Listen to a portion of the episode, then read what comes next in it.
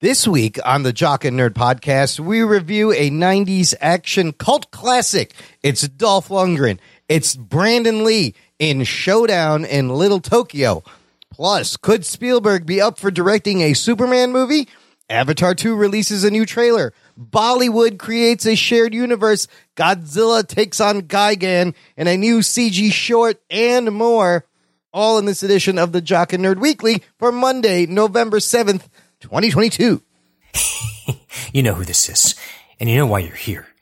You want all the latest comic book and superhero TV and movie news, and by God, you found it. Forget everything else out there. Forget all the Scientology bullshit. This is the real deal. This is the real deal. Worship at the feet of the holy trio of geekdom, the Jock and Nerd podcast. Play it. Check. Check one. All right.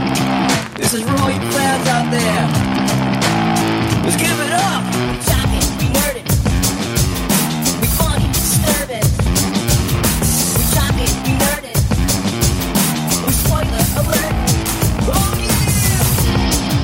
yeah. Oh, yeah. What's up? Hello, and welcome to the Jock and Nerd podcast, where we give you comic book and superhero TV and movie news, reviews, and whatever we choose. Jock and Nerd. My name is Imran.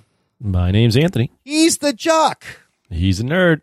And joining us, a guy uh, stomping all over Tokyo. It's Rugzilla. What's up, Rugs?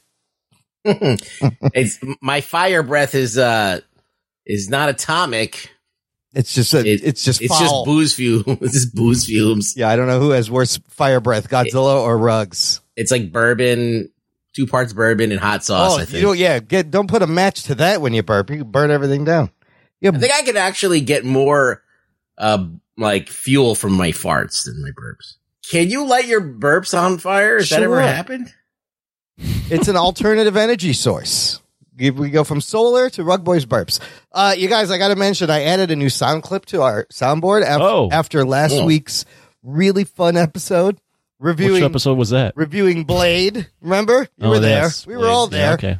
I had to add this. Some motherfuckers are always trying to ice skate uphill. Only the best line in the whole goddamn movie. well, this one's got a couple that can Oh, fucking this, this, one has one that I don't know I can put on the soundboard when we get to this week's movie.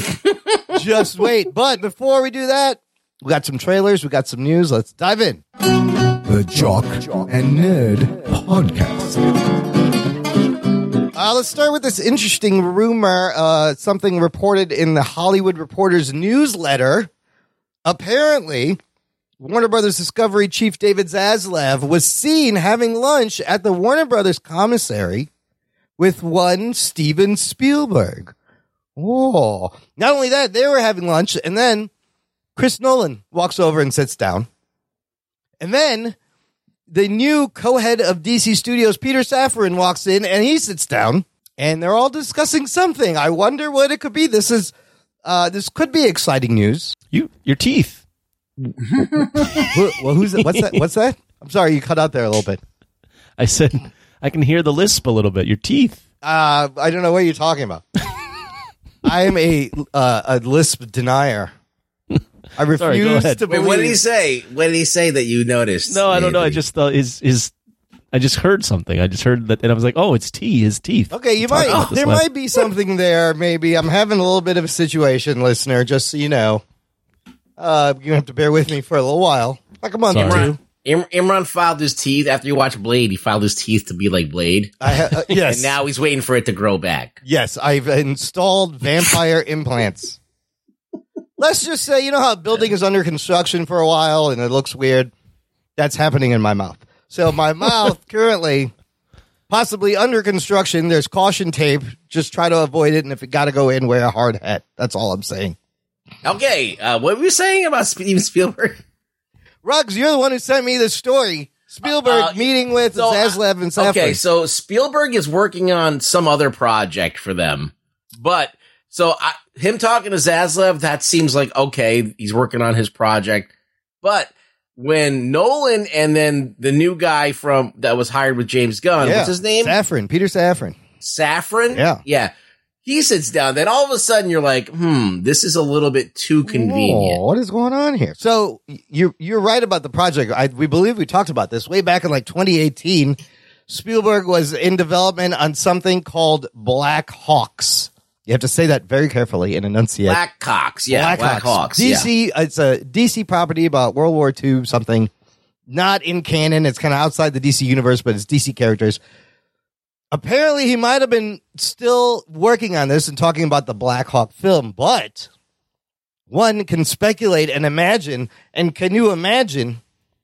Well, because you got Nolan who Yes. produced Man of Steel, Yes, right? yes. So he's like a first hand dude in that project. We got Henry Cavill back as Superman. Right. We just heard that, and they're trying to fast track that movie. So I'm yeah, I'm wondering how quickly a Superman movie is going to come out. But Anthony, would you want to see a Superman movie starring Henry Cavill, directed by Steven motherfucking Spielberg? Of course. That would be crazy. That'd be awesome. Steven Spielberg's uh, an amazing, amazing director, and if that's the move that uh, Zaslav, not Zaz, well, I guess Zaslav, Yeah. Safran and Gunn Yeah. can pull off, Yeah, that'll be a thing that gets people talking again about DC. Because uh, although some people seem to be talking about Black Adam, we're not anymore.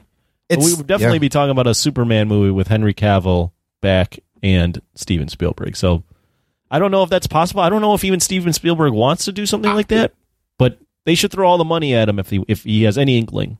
My opinion is that this is not going to happen. I don't think not. Spielberg's going to do Superman. I I mean, I don't think that he wouldn't, but I just don't think that they're they're giving it to him.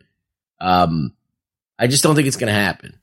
I just don't have, that's what I feel. I don't feel like Spielberg's going to direct a Superman movie. I just don't. But, um, there is a lot of fucking, it's great to see Nolan back in the game. That's the biggest thing that I picked up. Yeah, what is he doing there? like What's he Nolan sitting down with Zaslav. That we could get Nolan back maybe. Mm, in some kind of produ- producer role. What if Nolan consultant? was the one to do super? Because like Oh. people are talking about Spielberg, but Oh. Spielberg's Oh, working on Black shit. Hawks. Uh, you know, uh, are they gonna if he's working on Superman, gonna push that back, and he's gonna? Or how's that gonna work out? They want to get the Superman out ASAP. So what if they just? uh What if they pull Nolan in? I mean, that's even that's a great idea. a idea. Christopher Nolan Superman movie would feature some kind of incomprehensible time travel, probably. Yeah, I don't. I love. I like Nolan a lot, but that last movie really left a left a bad taste in my mouth about Nolan unhinged. Be, yeah, What movie was that again? Uh, Tenant. Tenant. Oh my Tenet, God. which if you watch it again, is a fucking mind fuck of a movie, but it makes your head hurt, and I don't know if any of it makes sense, and it's just hard to even uh, think about. But I mean, he did Still a Batman. great director. He's a great director. We don't want a dark and moody Superman. I don't know. Uh, and Spielberg, I guess you could do a Black Hawk film. I don't know what this is. It would give him more leeway to do whatever he wants because it's Like, does anybody want to see this Black Hawk? No. He wants to make He it because he yes. likes that in time period, Yes, right? Yes, so he loves the World War stuff. But we one can dream what a Spielberg Superman movie would look like. It would be uplifting. It would be hopeful. It would be colorful. You know, it could almost be like the Christopher Reeves movie. That's that's what. what would be bring. the closest Spielberg movie to a Superman movie? Hmm. What do we got here? Like Hook? Uh, I mean, he had the- those movies and the wonder of yeah, Like, like E.T. And, yes.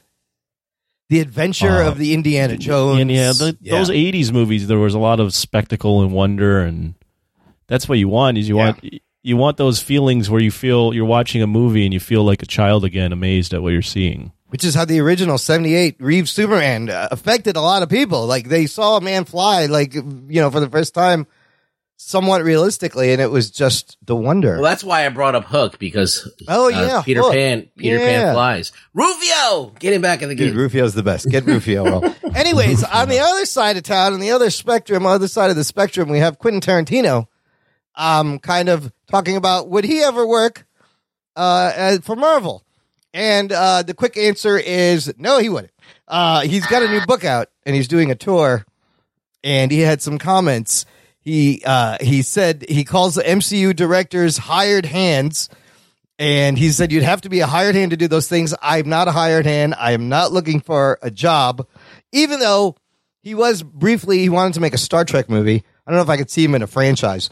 Is this even controversial? No, the thing is, he's not wrong entirely. Like he's wrong and he's not wrong. Like they have both, right? But yeah, he's not wrong. It's just it's just there's two things. He's not wrong. You do have to be hired to play in the Marvel sandbox. You got to do what Marvel wants you to do, and some guys can play better than others, and some guys can navigate that better than others. It's its, it's its own little thing. Quentin Tarantino's not wrong, but it's also like, come on, this is old hat. Everyone, every every old director is doing the whole Marvel bashing thing. So at this point, it's just like, all right, whatever. There's another another director that great director that doesn't like Marvel. I Next- love next Tarantino, and he's you know, Well, y- wait, wait. Let's back up yeah, a little bit. yeah, yeah. You have to add the caveat. These are all directors that pretty much can do whatever the fuck they want. exactly. So why would they want the confines of working for Marvel? They like the only time that you really need to work for Marvel is when you're like Sam Raimi when you can't get shit off the ground anymore and now you need Marvel again. Or you're like an up and coming director, Yeah. and you wanna you wanna make a name for yourself. Yeah, that, that, that I don't know who's even ask why they even are asking that question. They I know, they know what yeah, they're gonna get. right? And Yeah. Tarantino, clearly a guy who will write and make his own movie the way he wants to make it. No one can tell him otherwise. As as John Campea said on this topic, Tarantino is his own universe. Yeah, he So kind of is. Why He- would he yeah. need to do this? He has built a Tarantino universe amongst his movies. But look, you have hired hands, but then would you consider like a Ryan Coogler or a James Gunn? They're kind of auteur Yeah, directors that do get Those are the guys I'm referencing that can play better in the sandbox Ah, and ah, I see. and they can get in Feige's ear and make I think you have to be a, you to get in as a director. I think you have to be able to sell yourself a little bit more to Feige and and get him to the point where he's letting you play a little bit within the, the within the um the lines. Well, I'll tell you let, let's let's break down Black Panther and Guardians of the Galaxy. Yeah. Black Panther needs to be directed by and and worked on by black people. Right. right? Feige can't say shit when when that happens. That's so he's got to point. ha- he's Yeah. got to hand over the reins there because it, it's not his place. Yeah. right. Yeah. And then Guardians of the Galaxy, no one gave a fuck about. So he was just like, all right, do whatever the fuck you want. So those are two situations that worked out very well for the directors. You- You're basically in the catbird seat right there. You're like, you, you have it all. You got the You leverage. got all the yeah, you got advantage. the power. Yeah. Yeah, yeah, yeah. Well, So- there's there's one option. There is one. Sorry, just there's there is one example recently where I think a lot of people would say one director got too much, and the movie was was worse off for. it, And I'd say that's Taika Waititi. oh, That's right. he made a yes. Taika he made Yeah. a Taika movie in Love and Thunder, and a lot of people were like, "You just shit all over everything." That entire movie. Mm, maybe too But I- much. yeah, freedom. But I would also argue that Taika became the blueprint for Marvel movies after after Ragnarok. Like Right. everything was jokey, and Yeah, it so was, that's good. That's not that's not great either. Yeah, but they were just following the protocol. That's why he got so much uh so much leeway at that point. Yeah. So um it's weird. Marvel's a weird thing. Like yeah, as I said, if I was Tarantino and I make my own rules and set my own shit up and I don't like listening to other people like telling me how to make my movies, I'm not going to work for Marvel. Unless Marvel does one of those things where like you just do whatever you want, but I can't even see Tarantino doing a movie. He wanted to do Luke Cage for a while. I'd I'd give him money and just make whatever Luke Cage movie you want. Uh, if I was Marvel, it's probably not going to be a good idea, but it would be interesting to see.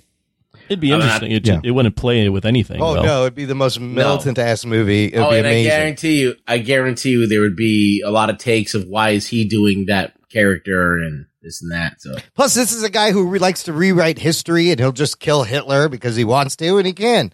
So he's not Kill following Hitler Yeah. or uh, you know stop uh, Roman Polanski's wife from getting married. Oh yeah, from getting uh, raped Marilyn and murdered. Yeah, the pregnant Yeah. wife. Yeah, that never happened either. Brad Pitt and Leo stopped it. Yeah, with flame flamethrowers. It- what yes. other thing could uh, Quentin Tarantino uh, like? like, Can he can he make Trump not get elected? Oh Can my he God, he should do that one where Trump loses. I don't know. I think he's got one more movie in him. He's writing books now, and I don't know. It'd be, What, what was his last movie? it was uh, Once Upon a Time in Hollywood. Oh, that's right. Yeah. that's right. That was a good movie. The- eh, in dude, retrospect, I, I like. I didn't like it as much when I first saw it, but in retrospect, like that was a pretty fun. it is movie. a slow hangout movie, but then the payoff at the end is fucking 100% worth it, right? It's it's almost just a comedy, which is kind of weird. yeah. It's just, yeah. Oh, the end of that movie is fucking bananas. I loved it. It's fucking Yeah. howling out I gotta loud. watch it again. I feel like it's it deserves another watch. It is a very satisfying ending. Yes. and you don't expect it, even though you should. Just Brad Pitt beating up women. It was. It's just. Oh my god, flamethrowers So and funny. violence out of nowhere. Anyways, listener, let us know uh, if you want to see Steven Spielberg direct a Superman movie. Join the conversation. Is that going to help? If Steven, if if enough people join our conversation, you think Steven Spielberg is going to? it might. Okay. He might listen. Uh, join the Facebook group. It's Oh called yeah, he does. Yeah, he absolutely. Jock and. Nerd Nation. He absolutely Spielberg listens to this podcast. I've been told it's confirmed. Jock and Nerd Nation on Facebook. We're all there hanging out, posting geek things, spoiler threads. It's lots of fun. Okay, let's get into a couple of trailers from all over the place. I want to start with the brand new Avatar Way of the Water trailer, the second trailer for this movie, really showing you a lush underwater landscape and uh, the difference between Navi characters. And I don't know about you guys, but now like this trailer made me super uh, geek boner. Geek boner. I think it looks fucking amazing. The fact that all of this is fake, these like the trees, the leaves, these physical locations they're showing you, none of that shit is real. The textures on the skin seem improved. The eye rendering, the underwater mocap. I'm really excited to see this in 3D. Anthony, what do you think of the second trailer? Is it coming out in 3D? I think it has to. Yeah, hmm, Interesting. It's definitely. I definitely didn't know that it was going to do that. I know the first one it was a big deal. It came out in 3D and it, start, it sparked another 3D wave that which is dead out. now, right? Which is Dead, weird. Like, but if someone, if there's one 3D movie you're gonna go see, it's gonna be Cameron's 3D movie. I guess, yeah. Um, yeah, I mean the trailer's very well cut. It's weird that we're getting a sequel to this movie that came out Mhm. 12 years ago. You just it's just weird because you never you don't see that in modern movies. You always get to every 2 to 3 years you get a sequel. So for this to be 12 years, weird but well cut trailer, um sufficiently epic. Definitely looks really nice. I think you're going to get some characters that we liked in the first movie dying. It looks like um Sigourney Weaver is playing his character is playing a child now, which is kind of strange. Oh, yeah. I don't know if you noticed that. I don't really still know what it's about No. other than just the war, but yeah. he's really banking on the fact that hey, Avatar's back. Remember how awesome that was. Remember how immersive that was. Now we're doing the water. We're gonna catch up with this family that you might have fell in love with. So yeah, I mean, I'll be there. I think it's gonna do really well in the theaters. I think it's actually probably gonna make a shit ton of money, and I don't know if it'll break records, but it's gonna do really well. Ruggs, what do you think of the the CGI in this? Like this one, it really impressed me. Like it fucking, it, it's just, it's mesmerizing. It looks unbelievable. The water Well, I- effects, everything. I, I watched a couple of scenes of old Avatar. Yeah, it's- it and I looks was- better. It's it's still impressive. Yeah. Uh, so I'm not surprised that this trailer looks great. Um, I think Neytiri's got to be dead. I think she's gonna die. Yeah. Yeah, she's definitely dead because she's like only in like two seconds of the trailer. And so I, that that I picked up. I'm like, oh, now I know that she's dead. That's gonna be weird. Um, I might be wrong, but I'm usually I, not. I'm with you on that. I think that's gonna happen as well. Um, so yeah, I'm interested to see what happens. I don't know. Uh, I think they're going to be focusing on the children a little bit more. Mhm. That's what it looks like. The story's about their kids, and I don't know. I mean, I have full faith in James Cameron that I'm going to be entertained. I might not think it's the most original thing. Well, or- that's the thing. I hope the story is good after showing us uh, all this. I will be entertained for the time that I'm there, and I know it'll be eye candy. So, yeah, I'm not expecting it to be like the greatest story ever told. I'm just expecting it to be a spectacle and a continuation of the story. I do. I want to be immersed in this world, right? I want it to be visually immersed, but uh, the story being immersive would also help. I do like how you can kind of tell the two different kinds of Navi, like they're different shades of blue. It's a little more obvious in this one. Uh, and these fucking flying water creatures that also swim, like it just uh, it looks fucking dope. that the giant the whale, whale that thing they're controlling. looks crazy, yeah. Uh, and the action should be good. So The uh, premise, real quick, set more than a decade after the events of the first film, Avatar: Way of the Water begins to tell the story of the Sully family, the trouble that follows them, the lengths they go to keep each other safe, the battles they fight to stay alive, and the tragedies they endure. That last part, I That- would emphasize as that's a hint. definitely someone's going to die that we liked. Oh shit! It looks like Stephen Lang, that character, is coming back as in this movie, but he's in a in another body. Oh, he avatared He's in a another. Navi avatar body, yeah. But he has the Oh, my memories of that God. character. This is going to be a. Um, there's going to be a lot of Avatar when this comes out. The runtime has been revealed, and after 13 years, he is giving us a movie that's over three hours long. Oh Oh, shit. jeez. It's going to be, 310. I think, three hours and 10 minutes. Why have movies gotten so long? It's kind of annoying. That's long. I like long movies. Yeah, but this better. The story. I like long movies that are epic. that like are this. good. Yes, epic runtime. Better give me an epic story and an epic journey. Uh, Ruggs, what do you think about that runtime? Should it have an intermission? Should we bring a I don't bottle know. I to need pee to. I need to. I need to.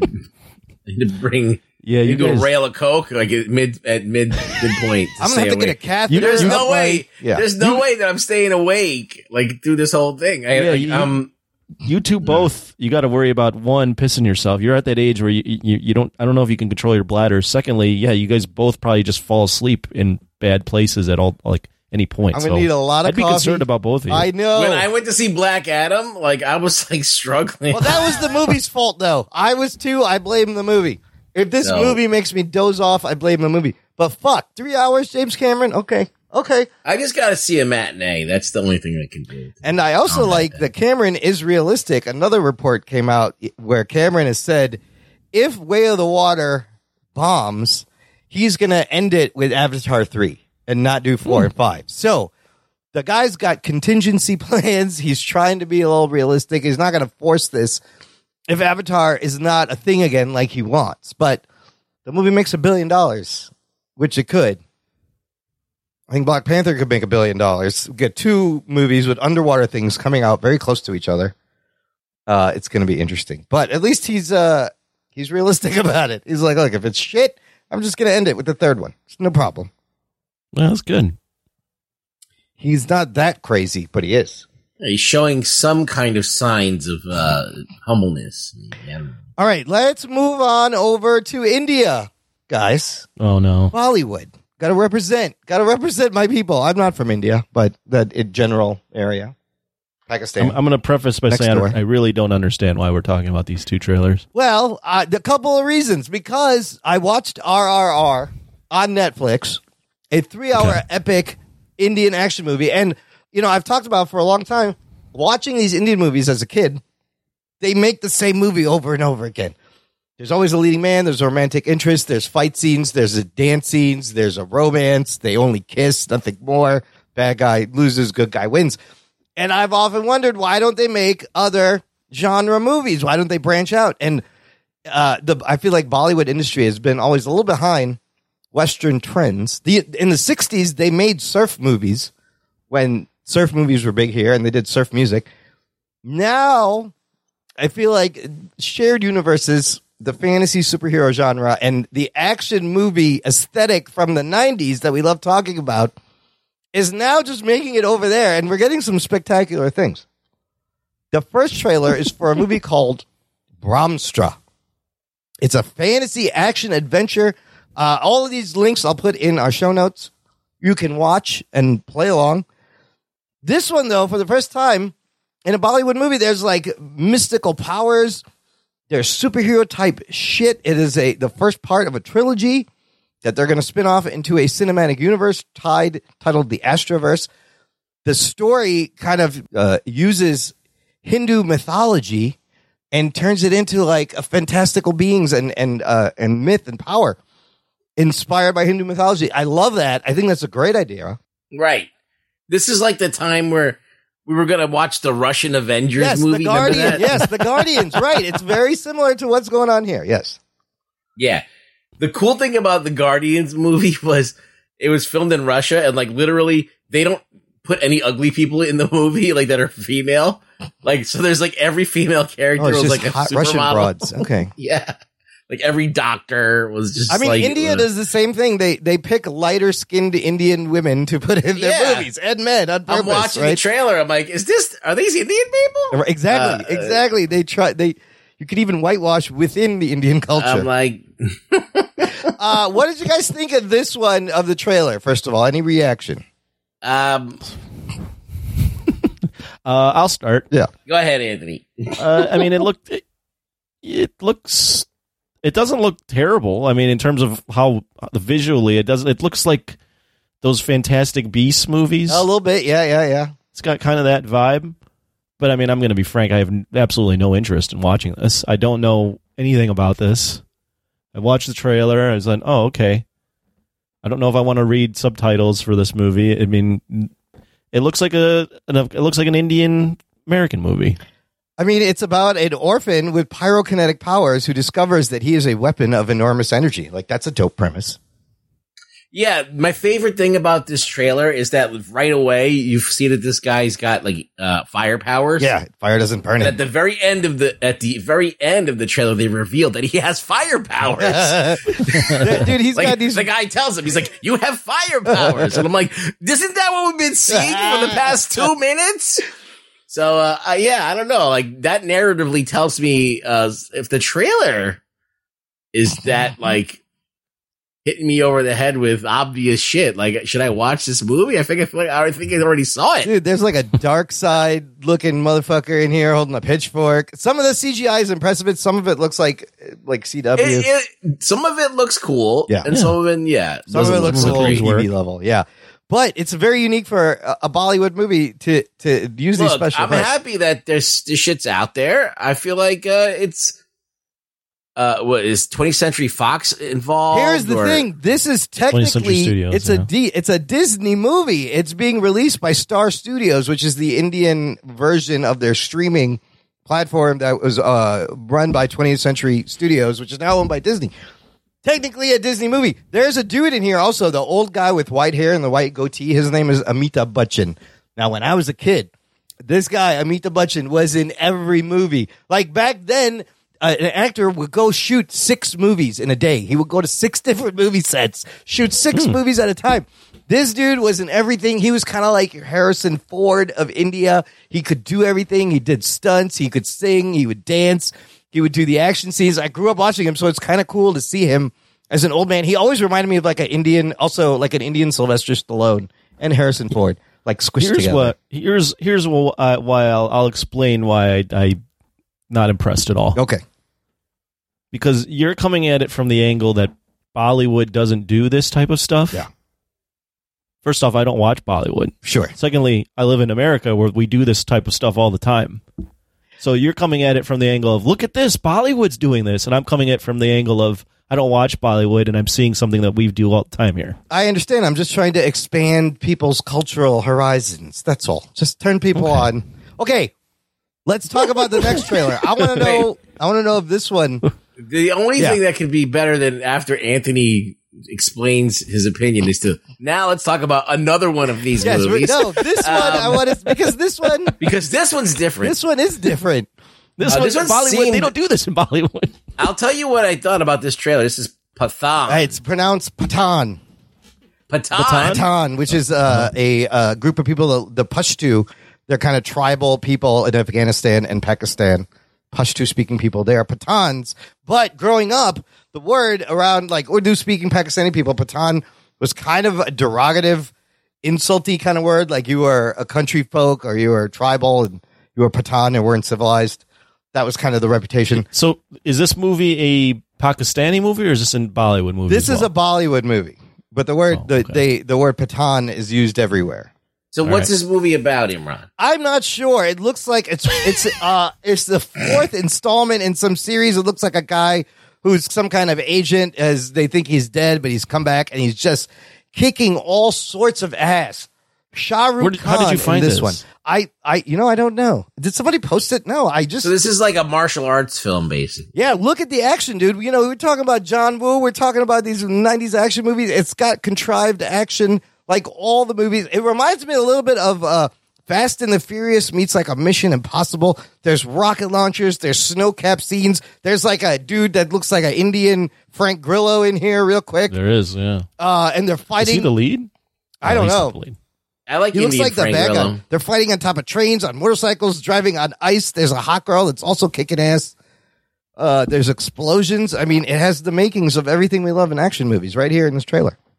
I, I'm gonna wait and see like what the reviews are on it, and then maybe I'll check it out. Did this I'll one watch an action did this sequence. one get you at all, Anthony? Just the the action This bona one. I will say this one was a better trailer for me because it had the action. There is some some weird CGI, but that that's this is another trailer where I'm like, oh, this is kind of doesn't. If you put this next to an American movie, it doesn't look completely out of place. Yeah. They, they so there's that going for it. I thought the trailer was better than the other one just because this one's shorter, so I didn't have to sit through it, It as was much. shorter. I, Um, I, I'm more excited the- about this movie. But yeah, but this one had a much simpler, easy to get onto, easy to hook onto premise for uh, me coming in from outside and on a '90s '80s action binge. So there you Now go. is this is this coming out on on streaming? Where is this coming out? I have no idea. January 25th, releasing somewhere, probably in theaters right, in way India. to go, Imran. The other Yeah, way- movie way is to go, Imran. You, you plug two trailers that everyone should see the movies for, but you have no idea where they're. but the other movie is on Hulu right now. Okay, Brahmastra is on Hulu. We'll Some- see where this shows up. I want to watch this one. more I mean, than I think with like people, like a lot of people, I feel like Netflix got a lot of people watching RRR. Maybe Netflix picks it up and it could be the home for these kind of movies. I mean, the last shot of him, him a motorcycle jump over a truck while he drops a grenade and then it just explodes behind him. Come on, come on. The guy looks badass. Hair blowing in the wind, blood on his on his shaved chest. This Great. is it looks just like Imran if Imran was like uh you know not Imran. like an action star. the lead in this guy, this guy Shah Rukh Khan is right now. He's like the biggest Indian Bollywood star. He hasn't he hasn't had a movie in four years. People have been waiting for him to return to the big screen, but he is huge over there. So, and the girl's really hot in this too. So, anyways, look, I agree. look, just keep an eye out for uh, some exciting Bollywood action movies. Uh, listener, also keep an eye out for Jock and Nerd merch, which you can find at our TeePublic shop, jockandnerd.com slash shop. Get a t-shirt, a hoodie, a cell phone case, a mug with the logo with Rug Boy's face on there. Lots You of can fun get things. a pen. Can you get a pen? There is a pen No. on there. No, there's no pen. No, no, I don't know. Do you There want a pen? be. If you want a pen, let me know. I'll make it happen. Whatever you guys want, jockandnerd.com slash shop. Okay, let's move on from India to Japan. We are so international this week. Because last week, November 3rd, was Godzilla Day. Happy Godzilla Day, everybody. He's 68, and next year he's gonna be 69, Oh, dude. what a great year. Yeah. Happy birthday to Godzilla. All the Godzilla porn coming out next year. wow, Let's Godzilla's get ready, everyone. 68. He's, wow. Penis and '69 still makes me smile all the time. Never saying not those funny. words out loud. 69, dude. Get your hand off my penis. uh, so on Godzilla Day, there a couple things happened. A couple of things were announced. Toho announced that a year from Godzilla Day, November 3rd, 2023, they are going to be releasing a new Godzilla movie Oh shit. from All right. Toho, directed by Takashi Yamazaki, uh, who has done, uh, I don't know any of these movies, but he's previously directed Lupin 3, the first, Parasyte Part 1 and 2, and Dragon Quest Your Story. There's even a little G logo with the date on there. And I think that's all the news we have about this movie, Ruggs. Do you know anything Well, else? I do. Of course. Okay, what do um, you know? He did this movie called Always 2, and there was like a kind of a dream sequence with Godzilla in it. It was like one of the first Japanese done CG Godzillas. Oh. And so I guess that's what got this dude the job. And um there could possibly be like a period piece in- involved here. Oh, Um, they do it in the, oh, they do it in the past. So I don't I'm not sure. That's just an inkling that I have from the Always 2 dream sequence. It was done as a period piece. Uh, Have you seen that, Anthony? No, I haven't. Oh, okay. I mean, I'm I- actually, I didn't even until I looked at the news today. I didn't know that another Godzilla movie was coming out. I've been out in the dark. Is it? It's Oh. not part of the Shin universe, right? The last one, Shin I Godzilla. no, I think it's going to be uh Standalone. here. I, I'm, I'm going to give you a link. Hold okay, on a let's see. This logo is kind of. Is that supposed to be Godzilla? It's a G, and then I also wondered, is that supposed to be Godzilla? But so there's there there's this scene in um of, there's a Godzilla dream sequence. It starts in it's a period piece. It's the first. This was done a long time ago. So uh I'm gonna say at least ten years ago, maybe a little bit less than that, but somewhere around then. It's like the first CG Godzilla. 2007. oh, Yeah. So uh it's just a dream sequence, and Godzilla's in it. You can see him like bashing Oh, shit. there he and- is. He's wrecking everything. Yeah, and then that was like the first. You never seen this scene, Anthony? I think I have. Yeah, a long time. ago. This isn't Yeah, bad. so- that looks pretty good. So yeah, this is we're talking about 2006, 2007, and uh this is the guy who's going to do it. And it looks pretty serious. It doesn't look like Godzilla's moving. His tail is moving. He has like some personality to him. So if this is the guy that's doing it, uh, we might see something a little bit different than Shin Godzilla. I mean, that's exciting. You know, we're still going to get the uh, Godzilla versus Kong sequel that is being worked on. The American, yeah, the American, side thing. of things. But Anthony, did this news of a new Toho Godzilla movie give you a geek boner? I, I, I don't want to say this without sounding blasphemous, but no, No, no. because Oh, shit. I just didn't really like Shin Godzilla, and I am hoping for the. I'm hoping that they can meld, as Ruggs has said in the past, they can meld the man in suit with the CGI in a way that makes everything look better. Yeah, yeah. But I still don't trust Japan. I don't think Japan, the the, the film industry there is still. Well, I don't know. I, I'm I'm basing this off of Shin Godzilla, but from what I'd seen, is still way behind America. I just saw Shin Ultraman, Was it right? good? Was the how was the how was the CGI? But like it, not as good, nowhere near as good as uh, uh of, w- of what we do here. Right. But um, their sensibilities are better, I guess. They Good. understand the medium a little bit better. But pound for pound, any scene in Godzilla versus Kong w- is is way more fucking adrenaline packed than a lot of the stuff that we Uh. should see. But it's still like I mean, like like you have uh who's making the movie. So if it's a- Yeah. if it's Anno's involved, it's gonna have that that uh, you know Higuchi's involved. They're all they're gonna have the same uh kind of idea where, where there's board meetings, there's people talking, and then Yeah, enough with the meetings. We don't need the meeting scenes in a Godzilla movie.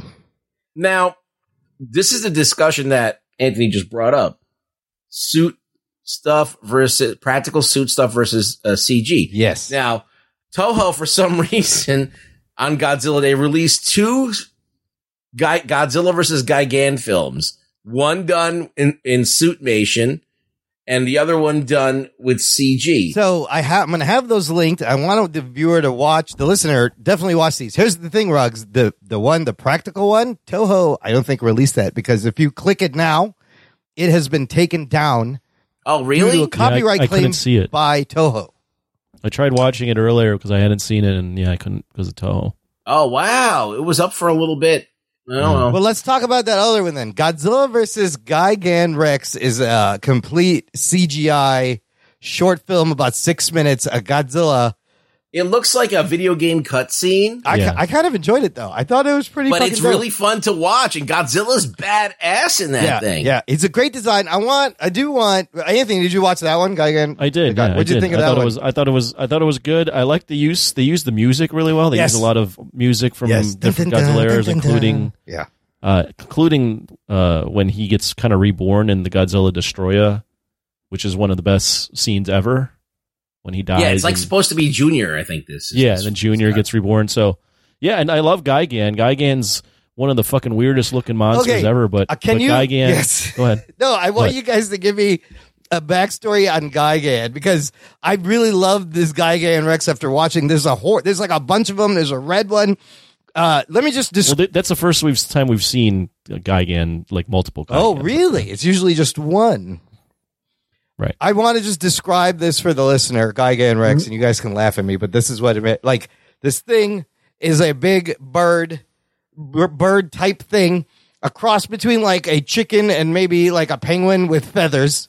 Uh, it has a red visor instead of eyes, but then it's got a metal beak and kick-ass Yeah. giant metal curved blade claws, and then metal spikes on its head and fins, and then the other practical one, I guess there's stuff that comes out of his stomach, which is like a spinning saw, but he also shoots lasers.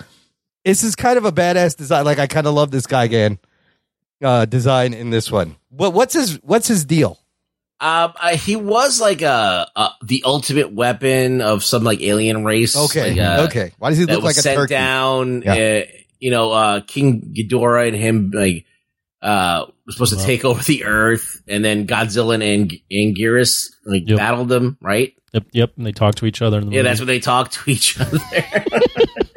and then like they brought guy, they kept bringing him back because he was popular, so they brought him back again with uh Godzilla Megalon. versus M- Megalon, and because they needed to do a tag team. So Yep. Godzilla, if you don't know, teams up with this robot called Jet Jaguar. That's kind of like an Ultraman. Ultraman, and they have to fight. It's two of them versus two of them. So there was uh, Gigan and Megalon, which is like a giant bug. Uh, they, they teamed up and they, you know, they got their ass kicked and drop kicked by fucking Godzilla. They do drop. So, uh, he does a drop kick in that he does a great drop kick, and um, there's a lot of fun shit in that movie. Um, yeah. So then they bring back Gigan one more time. Was it Final I Wars? Well, he, he he's in Destroy All Monsters, I think, Oh, isn't he? Is he? I'm Maybe not like sure. a cut scene. I don't. Yeah, I don't remember. Destroy All Monsters is a tough one to tough one to get your hands on. Or back in the It- day, it was a tough one. I, to get your I, he's on. definitely in another movie in like yeah maybe in a cut scene or maybe Godzilla's Revenge or whatever that one with the with the Mm. fat kid. Yeah, Uh, what is that one? And and then uh, he comes back in Final Wars, but this time they make like a a new version where he's blue Mhm. and he's he looks less like a fat guy and and he looks more badass. He has like chainsaws and stuff. And that's an awesome design. Uh, that's the one thing that came out of that movie that was really badass. That's Gigan. Yeah, Yeah. like Okay. yeah, he's supposed to be like uh like Rugg said, but he I think they added history to him, or maybe this was what he was supposed to be. But he was supposed to be a reptilian monster from another planet that people like took over and made into a cyborg. Why does he look like a turkey though? Well, yeah, I mean, well, they always made they Bird. just made people fat back then. I don't know why, but he was supposed to be like a bird reptile, Oh, and then bird they reptile. Okay. added a chainsaw to his chest and hooks, and he, he's supposed, yeah, he's like half half cr- alien, half cyborg, Half like metal. robot Yeah, type I thing. like that. Like it's organic and metal combined. He's the what I liked about his. Well, I didn't like his character, but what was badass about his first appearance was before that, you never really saw Godzilla bleed. oh, And he he like would fuck up Godzilla and, Cut and him. anger. Like he cut him. Yeah, there was like blood splatter. Oh, shit. One one point, I don't know why they do this, but Anguirus like just walks right into his razor blade chest. oh Jesus! and he gets like his neck splattered all over. Oh, It's- my God. It's, a pretty bloody movie. Like Godzilla has like a bloody nose in the movie. yeah, he's got a buzzsaw on him. I know Yeah, he's he's got like a buzzsaw buzzsaw coming and out of hook- his hook stomach. hands. And, yeah, Yeah. blade hands. It's amazing. It kind of reminded me, um, the way he, the way they designed him in this one. It kind of reminded me of how like Legion's tentacles and Gamera Oh, versus Legion I've would would seen that. squirt out.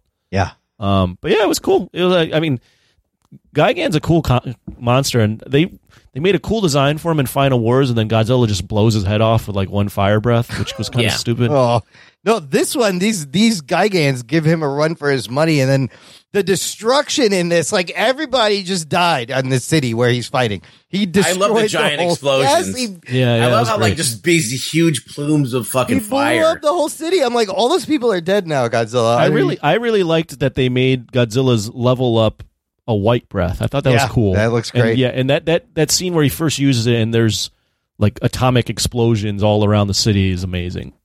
Yeah, this Yeah. is. I mean, aside from the like, some of it being a little shiny, right? Like it could use a little more texturing, but Oh yeah, they, they definitely could use some work on but this. for if like they took it's eh, this is what I if they took what they did in this movie as far as Godzilla moves kind of quick, Yeah. like they could slow him down a little bit, but still like have that amount of agility, just not move as quickly. Mhm. Eh, Have the similar design because that design is pretty fucking badass. He looks like he could kick some ass, and um, just that the intensity. Then they could probably give America a run for their money because this was like the closest thing that I've seen that Toho has like put their stamp on uh that they they that they've like uh involved themselves with that has actually like I feel like can compete with what Would- we're doing over Would here. Would you motion? Did they motion cap Godzilla in the legendary movies? Could would would that help? Like then you can kind of have a combination. well, I don't know if it's a motion capture. I just think that they didn't have the amount of money to spend. See, what happens is if you watch Shin Godzilla, right? Um, as long as Godzilla's not moving too much, he looks great. Right. But the minute they try and make him walk Yeah. and you see him actually do a walk cycle, Yeah. it starts to fall apart. It's lumbering. So that's why that he doesn't move a lot in that film. Like the only time he really moves a lot is like when he's like on the ground, like uh, as like a little baby, and that's the most moving he gets in the whole film. Like, and um, it just doesn't. They hadn't quite gotten it yet, so um, I don't know what it is. If it's like this lower polygon uh, count and there's less like uh effects and and, and compositing to kind of make it seem real, that they can kind of just do it and not have to worry about it looking bad. They can kind of, I don't know. It's, it's, um, it's the uncanny valley. When you get too close to reality, that all your mistakes start to stick out a lot more, right? So as long as you're keeping it in a cutscene video game thing, you can forgive a lot more, maybe. I don't know. Something like that. I this video got me in, instantly interested in Gigan. I was like, "What the fuck is this thing? I want to know more about it because it was badass. it's very cool. Watch it, listener. Link in the show notes.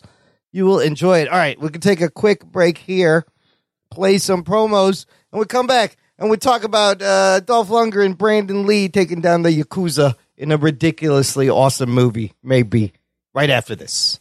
After these messages, we'll be right back. Hey, this is Matt. And Jesse. We host American Slacker Podcast, your weekly rundown for weird news, entertainment suggestions, and unique games. Every other week, we bring on guests from all walks of life, like comedian Mark Forward of Letterkenny. Yeah, we just call it tuna up here. We, we, we're pretty clear that it's a fish. And NYC stand up powerhouse Ian Fidance. I want to fucking punch you in the fucking face with positivity and fun, motherfucker. Actor Brandon Crane of Stephen King's It. Because a lot of the work that I did, like Wonder Years to It, they were all very, you know, period 50s, 60s, and, you know, Chucks were all the rage. And Art the Clown from Terrifier, David Howard Thornton. They also had to make a mold of my face while I was there, so that was kind of claustrophobic in itself. Musician Dan Simons of Just Surrender. First time ever going on a tour, you remember every stop And Nick Thompson of Hit the Lights. All, all the uh, stuff that I think that people go through through life, and it's just like my outlet for that. Watch the video version of American Slacker on our YouTube channel and listen to our show on your favorite podcast app. New episodes every Wednesday. Visit our website, aspodcast.com, for everything American Slacker. That's it. There you go. Check out what's been going on with the Pop Culture Cosmos Show and the PCC Multiverse. I see the potential for basically like another Netflix kind of paradigm shift where here comes this other major player. They have a ton of resources. Apple could change the way that entertainment is consumed. They say it's the only time this year that you'll have stars from each brand battling each other, and we know it's not going to be the case, but they like to say that, and more power to them, I guess. Well, it's a big first step, bringing all those superheroes together. There were definitely some parts of the movie that I that I really enjoyed, and then there were some parts that I thought just kind of fell short of expectation. Part of it has to be something to do with how it's being promoted, and this is a thing where audiences do not agree with critics. That's the Pop Culture Cosmos Show. And the PCC Multiverse every week on Apple Podcasts. And over a dozen of your favorite streaming and podcasting options. Jock and Nerd. Listener, if you enjoy the show, you can give back and join our fun fan club. Visit jockandnerd.com slash Patreon. Jock and Nerd! Where you can support the show on a monthly or annual basis. And we'd like to thank everyone who has continued their support. It means so much. Special shout out thank you to Patreon, patron, patron, patron, Patreon supporter Ralph Bravo, who earlier this week increased his support. He doubled his support. Whoa. Like- Whoa, Ralph Bravo. Bravo, Ralph Bravo. We recently reviewed Hard Target for him as a Patreon pick, which is a fun thing you get when you support us. So thanks, Ralph. That's awesome. Everyone be like Ralph. Other Discord, be- other Patreon benefits, you get invited to our monthly Discord hangout. Uh, this month, November, we're going to do uh, a Wednesday one, I've decided. Okay. Thanksgiving Eve, November 23rd. You're not doing anything. Nobody's doing anything. It's uh, you're home. You got to You mean the night that everyone goes out and gets drunk? Uh, Yes. Us losers are going to be home that on night, Discord? you can stay home and get drunk. It's cheaper. We can hang out on the Discord Wednesday, November 23rd, 8 p.m. Be there. I'm going to be basting my turkey. That's fine. You, You can what I mean? baste while uh, we talk. You can baste. Are you gonna, are you going to be making turkey this year? Remember, remember that one year when you made that awful, god awful turkey? Oh my god, it was needed to feed delicious. To the dogs. You know what? The wife and I just yesterday we made a ten pound turkey. Do you know? Have you seen the turkey prices? There's like a turkey war going on. Uh, You made a turkey? Yeah, it was very easy. 99 cents a pound from Aldi, but if you look at Costco and Aldi, turkey's going for like a dollar, a dollar five a pound, dollar seven.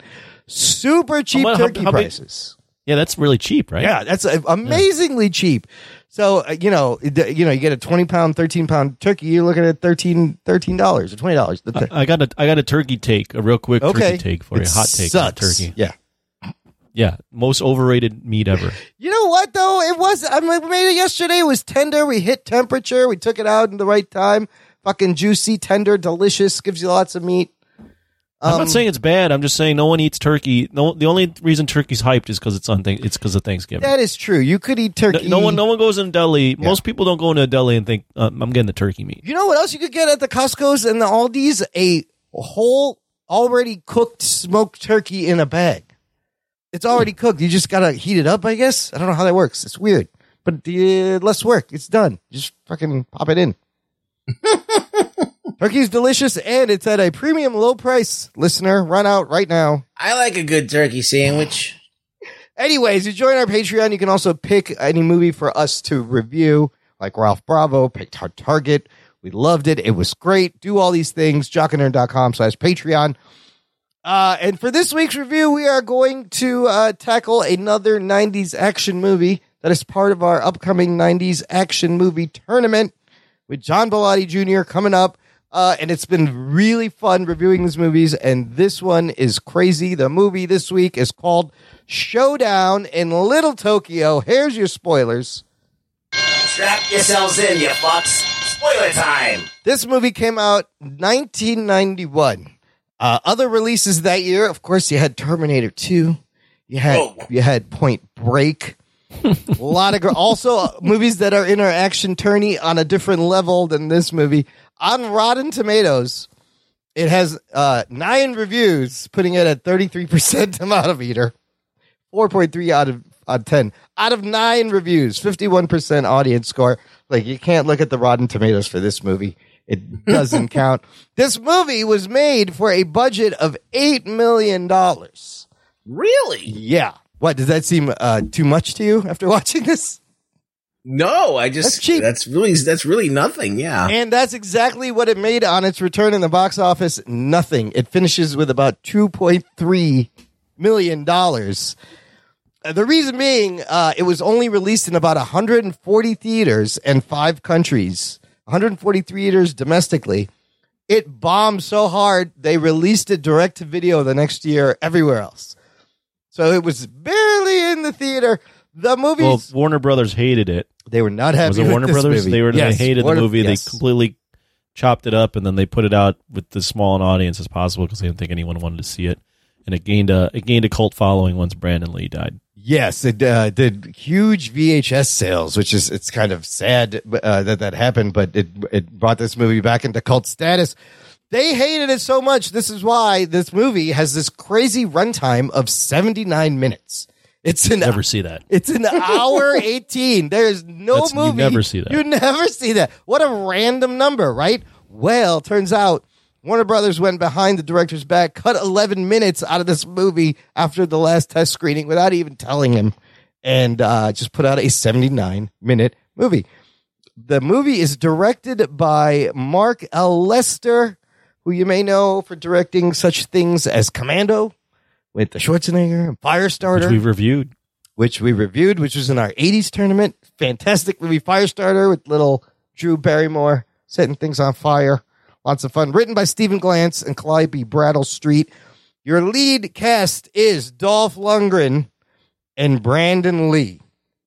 Uh, playing the bad guy is Cary Hiroyuki Tagawa as Yoshida and a very young Tia Carrere.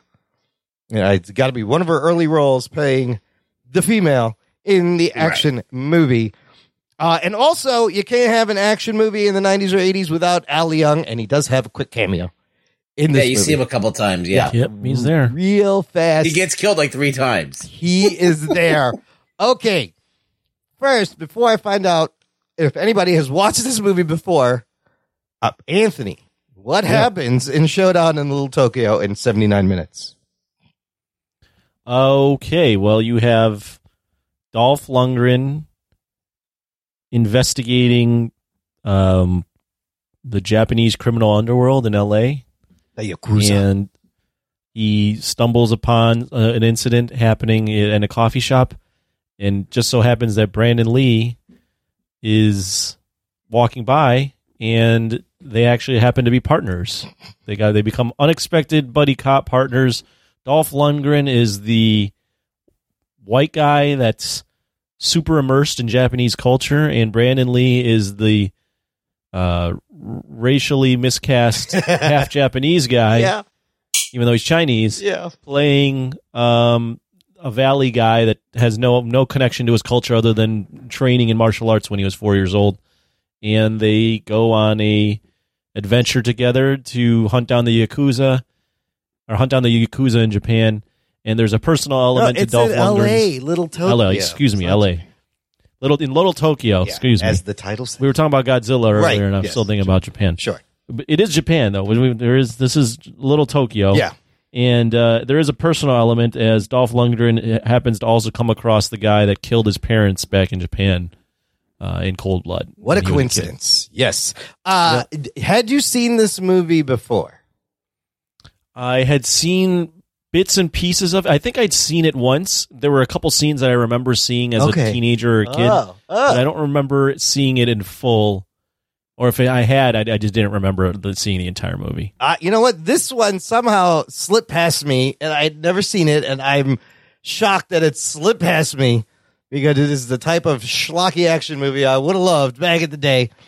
Uh, so this was my first time watching it, and it was an amazing experience. Ruggs, what's your history with Showdown in Little Tokyo?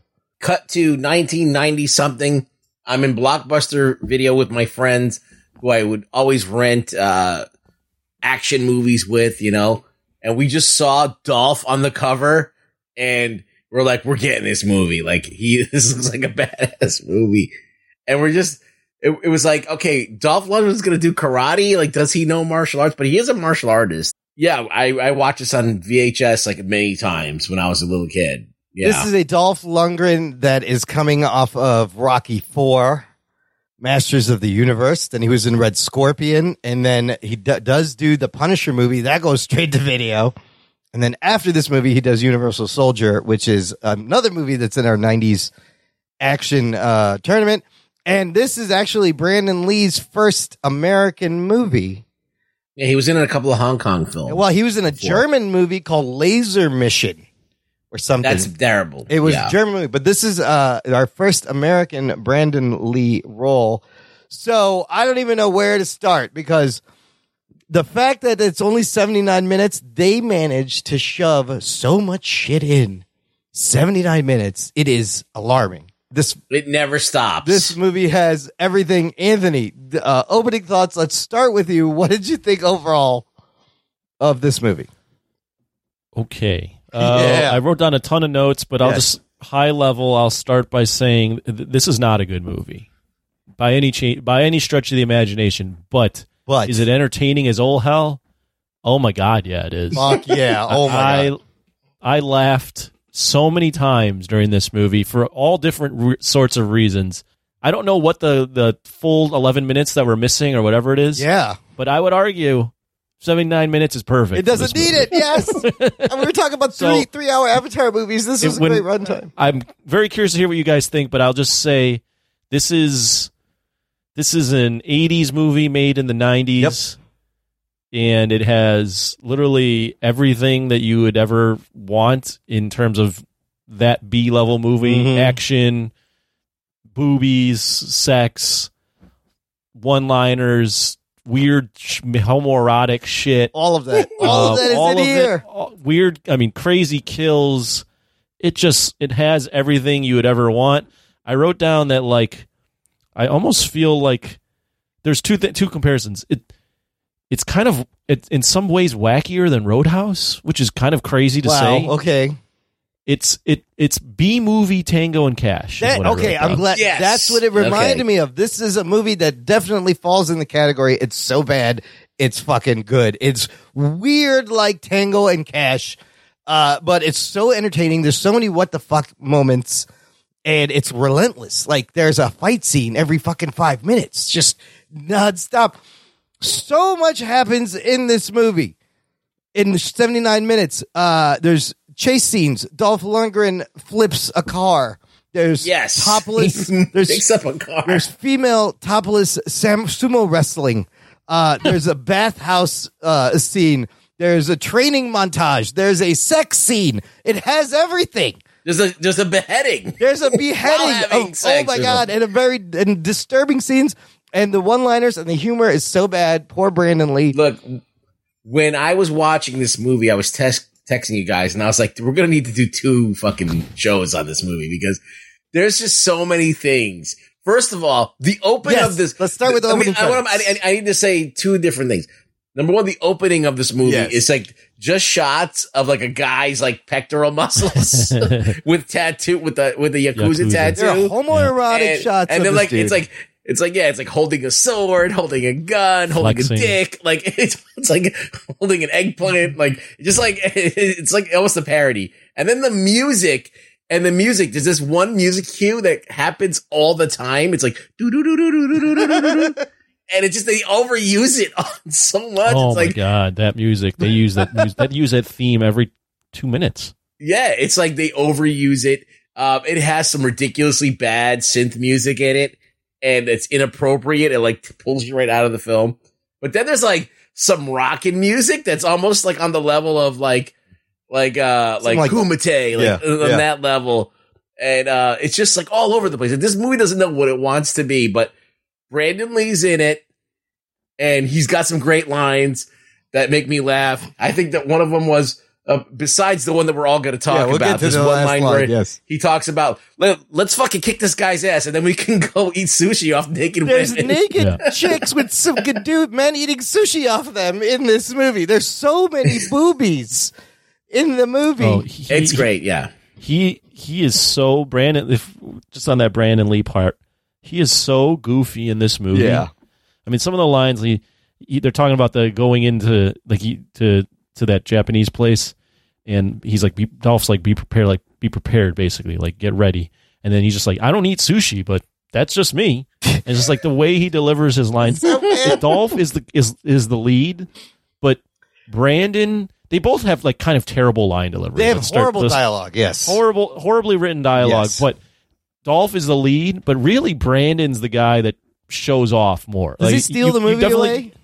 Kind of, Yeah, yeah. I yeah. think I think Dolph is just so Dolph. What I wrote down is Dolph is just so jacked and massive Yeah. that like you can't keep your eyes off of him because he's so big. Yeah. But Brandon is so freaking goofy and funny He's as charming. his weird as, as his sidekick, and the like the the little bits where they're like showing off to one another when they first meet how to take down the the yakuza. Yeah. it's just like it's just so fucking weird. but but it, he, Brandon Lee definitely for me, I think is he shows in this movie like the potential he had. Well, it's funny because we have all three Brandon Lee movies in the '90s tournament. If you watch this, and then if you watch Rapid Fire, and then if you watch The Crow, you see his growth and how fast it gets. Like he gets a lot better at acting by The Crow in a very short amount of time. So, yeah, his potential would have been amazing. Uh, he he even does he kind of like does a uh, like a Bruce Lee forward fold stretch in this, right? A little nod where he just bends over and grabs his legs. Oh and- yeah, he he, he yeah, right up. before they walk in the yeah, walk he's in, just he- like stretching, which is a very Bruce Lee thing. I was like, oh, that's a nice touch. Uh, but that opening credits totally got me because I'm watching this guy's muscles, and then all of a sudden he just has a gun, and then all of a sudden he's holding a sword. I'm like, the fuck is going on here? The beginning when we first get introduced to Dolph, and you don't even know their character's name. Oh, his name is Kenner.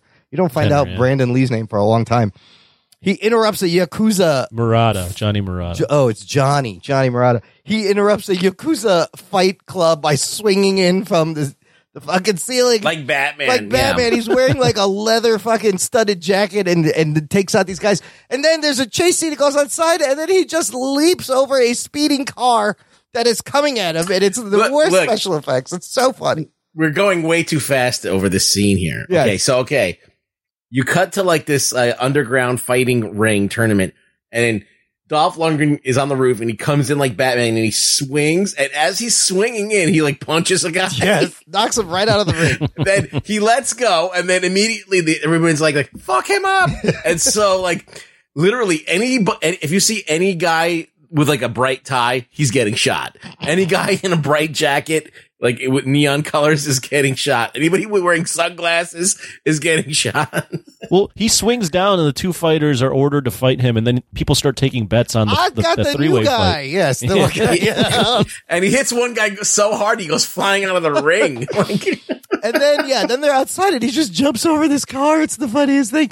And then you follow that up very very quickly with that meet cute scene you described, Anthony, where Brandon Lee just happens to walk by a, a, the cafe where he's fucking people up. And in the beginning, he's fighting the yakuza while drinking coffee and holding a coffee mug. He never puts the mug down, and he uses the mug. It's great. Doesn't spill a drop. Uh, and then they have to fight right away because of a misunderstanding. And then they realize, oh, they're both we're both on the same side.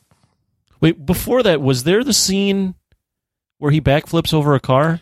Uh, well, he he doesn't backflip. He just jumps Front- straight he just- up. he just- yeah, he just leaps hurdles. over a car. Yes, and it's like yeah, that was right before this scene. yes, right? right, before it. Yeah. It's so it's like the worst like compositing of doing this. Stuff I loved ever. it when I It's so saw great. it. When I first watched it, I was like, get the fuck out of here. Then then it gets really dark as we are introduced to Yoshida, the head of the yakuza, and what he does to people who betray him. As he First of all, you, but you cut to like a party Yes. in the 80s at this big like compound. the and there's like naked bonsai chicks club, everywhere. yes. Yeah.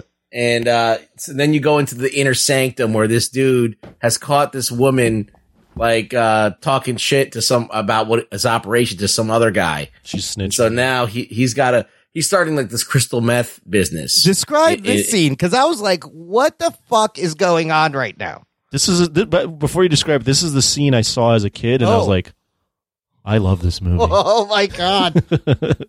Go ahead. So Brooks. so he confronts the girl. Now, mind you, this whole office is full of his yeah, there's It's like- seven dudes standing around in a circle. Now, including the guy who snapped his own neck. Oh yeah, that they yes, captured. yes, the guy Oh, my kills God, himself. yes, I wrote see, that we- down. Okay, so now we have to go back. Oh my god! So Wait, that dude who snapped his own neck showed up later at the scene. Yes. in the Oh, scene. didn't They cut even to his know- fucking okay, face. okay, I didn't okay. even notice so, that. okay, what Imran forgot to mention. So, so, um, so yeah, so Dolph Lundgren crashes in a, into the illegal fighting thing, jumps over a car. Then the next day, he's in a cafe, and the Yakuza, the Yakuza comes in there, and he fights them, meets Brandon Lee, and then they capture a guy. Yes, they and actually. they're like, okay, we're in. gonna. They bring him into jail. They're talking about how they're partners in this thing, and they leave the guy uh, alone, and he snaps his own neck. Yes. That guy, Yeah. because he doesn't want to reveal anything. He killed himself. Yes. But then at this next scene at this fucking house party with the titties everywhere, Yeah. he's there. He's there. I didn't even notice that. The fuck? yeah. They, they didn't even try and cut him out. So anyway, this dude is confronting this girl who he's caught on film, like talking shit about him and uh, about his operation. And so um, he gives her a bunch of meth, and she's like, "Well, trying to get out of it, trying not." She knows she's in trouble. She's like, "Well, how about I fuck you in front of all these He goes, guys?" I could do you. And he goes, she's like, I can do you right now. And he's like, well, how about I do you? Yes. He turns her around, Yes. starts taking her clothes off, starts like rubbing up against her and like looking like he's about to bang her. But then he gets his sword and he cuts off her fucking And head. then he just chops her. And, when, and that scene, the beheading scene, looks like a bar. They just flicked the head off a Barbie doll real quick. Uh, it's the worst model, but he's grinding in front of all his dudes, and then he just fucking chops her head off. I was like, "What? Yeah, that- what the Super fuck? cringy. What the It's- fuck am I it's- watching?" There's nothing more 90s than that. 90s, 80s Yeah. than than a naked girl being grinded up on and then having her head chopped off while she's uh, high on ice or whatever the hell they call it. Ice, which is like Japanese crystal meth. Yeah. By the way, they their big plan is to ship these drugs in beer bottles. Um, how does this work? I, what happens to what if you want beer? Are they just is it? I didn't understand how any of this worked. Like yeah. people are going to order beer and they're going to get drugs. But what about the beer? What I'll say though is this is the Cary Hiroyuki. What's his name? Tagawa. Cary Tagawa, yeah. He's in Mortal Kombat. and He's in a bunch Yes. of other stuff. Yes. If if looks could kill, he has the fucking devil's eyes, man. That guy. That guy looks intimidating as shit just by his fucking face. But you ever notice that his scar on his face keeps moving around? Oh, one hundred percent. And the- so- that's what it's got. That's they don't. They the, don't make, have the, makeup person on this would need to The be makeup fired. person was getting paid about two dollars. Well, and the- It's an eight million dollar movie. They, the, the reason the scar is there because they set up this conflict right away through flashback. You learn that uh, Yoshida was the guy who killed Sark Kenner's parents, but then he was a kid and he managed to slash him in the face somehow. Uh, yeah, just like just just some fucking kid. He couldn't. He killed his parents, and the kid slashes him in the face. just like Splinter. Just yeah. like oh yeah. Just, like, Splinter, Splinter, and and the bad guy, the bald black or bald Japanese guy, is in the Teenage Mutant Ninja, Mutant Ninja Turtle movies. oh, he is. Yeah, He's- Tetsu or whatever Yeah, is that his name? He's the he's one of Splinter. Um, uh, not Splinter. Uh, Shredder's like henchman. Yeah, he's like in the Ninja Turtles movie. He's like Shredder's main guy. He's the guy who like grunts all the time. Yep. and doesn't say anything. He and he does the same thing in this movie. He just Does, he grunts. in plays the this same exact role. Ah, He doesn't. I don't think he speaks speaks a lick of English in either of the movies. No, They just have him speaking Japanese while everyone else is speaking English. it's kind of funny though that like all of a sudden he's in like he's in a kids movie and then, then he's in this movie while all these girls getting their heads chopped off with their tits out. It's like weird. Dude, this is where, and then that's where you see the topless female sumo wrestlers, which is I would pay to watch that. Why isn't that a real thing? Topless female, and then topless females having sushi. Sushi in the raw. Yeah, we're gonna go eat fish off with some naked. This broads. is one of the first scenes though where you have them teaming up, right? They, Yeah. They take out a bunch of bad guys, and this is the first of two opportunities, at least, where oh, uh, the bad guy has the two cops yes in a situation where he can just kill them, and he goes, "Uh, "I'll let you go." It's not two. It's four times. This is what Is I it didn't four? get because Yeah, it it's is terrible. established in the beginning that Dolph Lundgren is looking for this guy. He wants to kill him, and Yoshida wants to kill Dolph Lundgren. And they meet like four times. They have four opportunities to kill each other, and nobody does a fucking thing. They do some Yeah, fucking so, like, stupid shit. Let's talk about the times that they face off. Yes. So, so you got so there's Dolph puts a gun to his face Yes. at the at, the, At the at- when they raid club. the club. Yes, he has a gun So when they raid him. the bonsai Yes. club, and there's like this big like karate, Yes. you know, scene, and uh Dolph finally gets his way down to the inner sanctum and holds a gun up to his face. For some reason, the gun is shaking like a leaf, like he can't pull the trigger, and so that and so then all of a sudden they, they get out of that for He's some like, reason. "I'll kill you later." No, Brandon Lee is like, no, we got to do this the right way. Yeah. which somewhat makes sense. Yes, but it doesn't But- towards the end. But the but the, the Yakuza let him go because Brandon's like, or they're like, there a bunch of people saw us walk in here as cops. That'd be bad. But I'm just like, but these guys the Yakuza are criminals. They don't Yes. give a fuck. Yes, so that's the No, the- makes no that's sense. That's the first opportunity. The second opportunity comes when Yoshida They kidnaps Tia Carrere, right? And I think he rapes Right. her and he shows her the beheading He rapes video. her, yeah, yeah. yeah. And Dolph goes and rescues her. And Yoshida is mad and he goes, I want the blonde guy's head. So he's looking for him. And what, what does Kenner do next? He just goes to see Yoshida at the bathhouse. He goes right up to him. There's a whole bathhouse fucking fight scene where he tries to arrest him. and the guy who who who snapped his He's own neck there also. is there, and he has a mustache, on, so no one can't tell that it's him. This- I, I, I wrote down at this point. What did I write down? Um, one second here. I went uh, bathhouse fight scene with men in thongs. Yes, That I wrote it's down as my note. very, uh, very spicy. And there's a I really wanted to see Al Leong in that fight I, scene. I but just he love when Dolph confronts him, the main bad guy Cary. They're all like looking at him, and all of a sudden, all the guys with the with the painted on tattoos start coming out of the water. yes. and you just start seeing all this ass coming out of the water. Hey, listen, we got to see boobs. We got to see now boobs. Everybody gets to see we ass. saw Dolph. you know? You get, there's a clear shot of Dolph's ass in this in the Oh, sex that's scene. later. Yeah, That's, later. That's later. Some for the ladies. so. That's li- I mean, the, the, with when he's fighting the sumo wrestler underneath the water. oh my god, that is such a long scene of them fighting underwater and the the sounds, and he stabs him, and he's not dead. When he stabs him the first time, they they they they play like some weird music. Yeah. where it's like or not music. They play some weird uh, ADR where he's screaming, but it's like the ADR was like as he's like screaming because he got like hit in the he got stabbed in the stomach.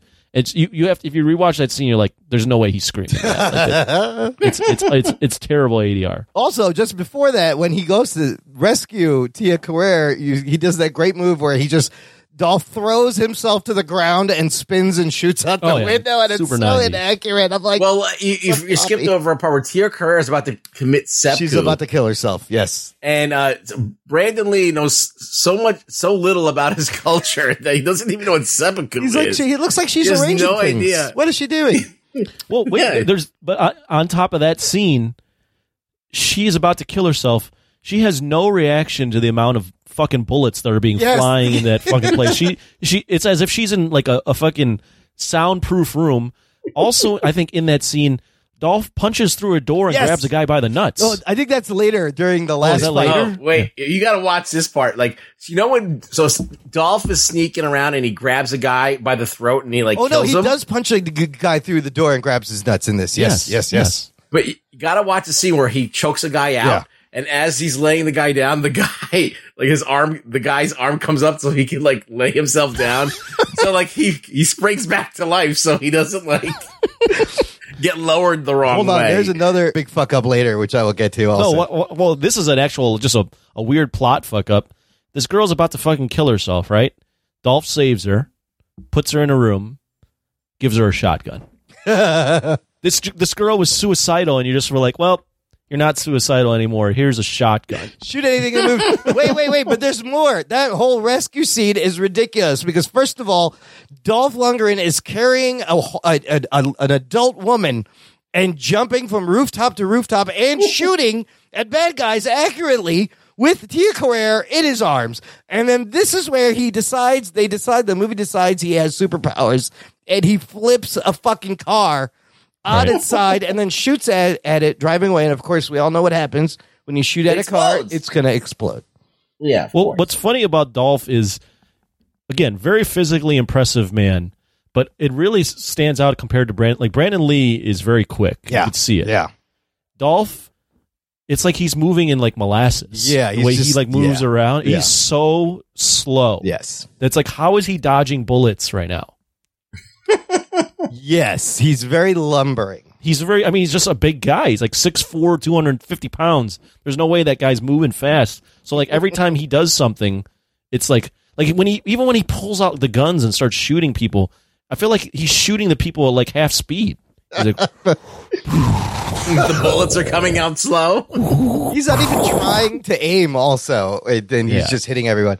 Okay, wait. There's so much more because after he rescues her, he takes her to the safe house, this Japanese-inspired safe house. He built it. He built it. So here we learn he loves to appropriate Japanese culture, and Right. he just lives in this thing. And this is where they have the sexy time, full sex scene. I don't know if that's Tia Carrere's boobies. It could No, be. it's not. That's It's a stunt not. double. Okay. it, you don't know if it is. It's one of the worst body doubles you'll ever you see. don't see It's her one face. of the worst wigs I've ever seen. Yes, Yeah. it's like covering the side of her face. You, you, that girl is in the movie earlier. You see her naked body. Oh, and they use in the, the pool. same body. And I also thought, like, while they were having sex, like he has no expression on his face. Oh, it's none. the same expression. But here's a great line because before, when he gives her the shotgun and he's like, shoot anything that comes in, and she's like, what if it's you? He goes, you're never going to see me coming. So they have Never gonna sex. hear me, You're never never gonna hear hear me me coming. They have sex. He has no expression. And she turns to him and goes, that time I heard you coming. Yay. Lame. What a line. what a line. Yeah, I, I was I doubled over when I heard that. I was like, oh my god. I can't believe that they I that can't she believe it was in actually it. said it. Yeah, I like can't she was like, all right, it's time for me to say this." And line." an actress of that caliber, Yes. an actress of that caliber, going saying that line and being like, "Yeah, I'm, I, that's the line. I'm going to go with that porn one." movie the best thing is that okay, so that line wasn't terrible enough. Right, not even two minutes later, Yes. we get the line of the whole movie. Which is, hold on, because this also ties into the third time Kenner and Yoshida cross paths because this safe house that allegedly nobody knows where it is. Oh, the bad guys find it right away. Uh, It's barely an inconvenience at all. And they He just show they up. just show up. You see Dolph's ass. You see him dress up in Bushido samurai clones. No, that doesn't happen right there. Oh, that's no, later, no, later? No, that's later. Come on, that's Imran. late. Come on, Imran. But then we have possibly the best line of the movie delivered by Brandon Lee as they are preparing to fight back. What's the line? Who wants to say it? It's like he says something along the lines of, "I just got to say, but like, but before we before we jump into battle or something like that, that you got the biggest dick or penis I've ever seen No, on a male. says, "Dick, you've got the biggest dick I've Biggest dick ever I've seen e- on a seen. man." on a man, yeah, yeah. He's That's- the, the end part too is like on a man. On a man. That's so loaded. It was supposed to be on a white man. Yes, originally the line was on a white man, and they cut that out. So, so it, it- this makes you think that number one, Brandon Lee's character could be gay. No, well, see, there, there is, there's, there's some of that there. Yeah, there Because I be. was like, did he mean this literally or metaphorically? I'm not sure.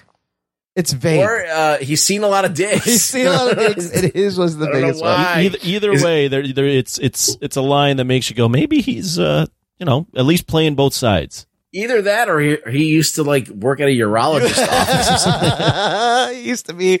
Well, he gets, he gets like kind of pissy too when he's, he, she, um, Dolph's like, oh, she's, she slept in my bed. He's like, yeah, I figured. I knew that was Knew going that to was happen. gonna He's like, he, he's like all like, fuck, man, I wanted to fuck him. so did he actually see his dick? I can still don't know if it was literal or metaphorical. How did he see his dick? When did Like, he see did he- his dick? When did this happen? So when did the dick scene? When did he see his dick? I mean, they must have cut that scene the out. Don't Yakuza find them and capture John and Kenner, and now Yoshida has him. Does he kill him then? No. He decides to put him on electrocution boards in a move straight out of the Batman 60s fucking TV show. They're Yeah. lying on these electrocution boards, and then Brandon Lee in Wait, wait, between- wait, wait, Yes. but, but they did, they do the whole homoerotic thing where they have to have their shirts off. Oh, they both Yeah. have their Well, shirts off and yeah. they're tied. That's right. You get to see they're them in all both, they're their both glory. flexing their six packs as they're getting electrocuted. and they're trying to be brave. And in between screaming while being electrocuted, Brandon Lee goes, "In between cooking cycles, you're supposed to baste us." Dolph's like, "Yeah, you idiot." I'm like, "What the fuck is going on? Why is he electrocuting them? Why didn't he just kill them?" Who who who who played the I'm getting stuff put in me that's really excruciatingly painful more? Uh, Dolph Lundgren and Brian Lee or uh, Wesley Snipes Uh, last week yes. getting injected with garlic Mm. or whatever the hell. That is a good three way race there. I, I think Wesley Snipes sold it better than Wesley Oh, yeah. sold it the Any best. day of the week. Dolph's was fucking laughable and hilarious. And uh, Dol- Dolph is making the same pain faces he made in Yes. the Rocky Four training yes, he, montage. he has like one expression. uh, and so then also they decide to electrocute him, and then the yakuza just fucks off and leaves. Everybody just leaves, like it's going to be fine, and they escape. No, like I think I think that like Dolph Lundgren grabs the guy Yeah, and and electrocutes he him. him. Yes, while Yoshida's watching. Yeah, they use him as a as a conduit to have the electric electric current run through both all three of their bodies at the same time. I don't know what the hell. It's, I don't know. How, I don't know what to make of that. and Actually, then to they be honest. conveniently escape. Yes, right. we're not So done. There's so much then- more. eh, But it's a trap because they set up a car for them to get into. They, they so leave they his can- car, and and, Yes. and Dolph's like, "Oh, that's my car," and then that yeah, they leave that trap. That's the trap. Oh, and they get in the car, and then the car gets picked up by a tra- tractor, put into a car compactor, and of course, last minute they No, no, no. yeah. What's weird about that com- car compactor scene is earlier in the movie, Right. the guy that was running the Fight Club gets crushed in the car compactor. yes, yes. But in this one, they throw them in the car compactor, push it down just enough to take it out, and then put them on a conveyor belt to get like slaughtered. It's like you already had them dead in the car compactor. Yeah, why didn't you just crush them all the way? It just flattens the roof down, and then it's on a conveyor belt to this really bad looking spinning blade saws where the car completely goes past the blades. You see it fall over, and then they cut to a shot of just like shards of metal coming out. But you saw the car go by these fucking horrible set saw blades, and of course they get out at the last minute. The whole thing is ridiculous. And then they're like, we're not going to let them know we're alive. We're going to act like we're dead. And they have time to do a whole training montage scene with Dolph with bathed in a red light in front of a brick wall. It looks like it's a studio in Sears or something. It is the funniest training montage. That that that's when he decides to put on the uh, Halloween costume. That's when he puts on the Bushido uh, and the, the Japanese flag bandana. Well, what's funny is they they it's like you could have looked at where the when the shredder where it was coming from. If you would have just see like blood coming out of there, you'd know they were dead. But all Right. that came out was machine parts, Yes. and they they just assume well they're dead. Must be and then, dead. And then Dolph, you know, says the line where you know let's stay dead for a bit, and they the next time they confront the yakuza was like well uh, two minutes later maybe. Yes, it's like the next long in the scene. movie. They're like, we're gonna hijack this beer truck and fucking get in. Like, you didn't wait any time at all. Uh, and they rush That in. must have been the bit part that, that got cut out. I don't Had know. to be. Maybe, there, I there had to be a little bit. There had to be a little uh, character development. I think what got cut in out was more stuff, just like conversations between Dolph and Brandon Lee. Um, and then Brandon Lee has another great slash horrible line when they bust in and start shooting. He goes, "Knock knock, we're here," and just starts shooting people. No, but you have the last, the best line he has, and that is like, you have the right to remain. Oh shit! You have the right to remain silent. You have the right to remain, you have the right to die. So then this guy who's supposedly the by the book cop uh, just fucking fries a guy and kills a guy and he gets into it and he enjoys it now. Yeah. All of a sudden. This is like the a grenade or a, a lighter into a vat of chemicals. Oh, that's right. He, like he, that, he yeah. oh, because they're in the brewery. He falls into Right. the beer vat, and then he drops his, the lighter. and Wait, it was, everything was the line that you have the right to be dead? The You have right the right to to be be dead. Oh my god, it's even He's worse. like, I'm enjoying this killing, and this leads to the fourth time Kenner and Yoshida face each other, a final showdown in the brewery, and spills out into the streets. Now, if you notice the shot where Dolph Lundgren is creeping around the brewery, trying to avoid getting shot, there's a part where he hides behind a wall, and uh, Yakuza shoots at him, and steam comes out, right? And he's kind of hiding behind the steam pipe, and he comes out and he shoots them. Well, I paused it. If you go back and you look as he's crossing from behind the beer vat to the spot he's going to hide at, you see a crew member sitting there with a fucking fire extinguisher. I swear to God, he's clear as day. He's got glasses.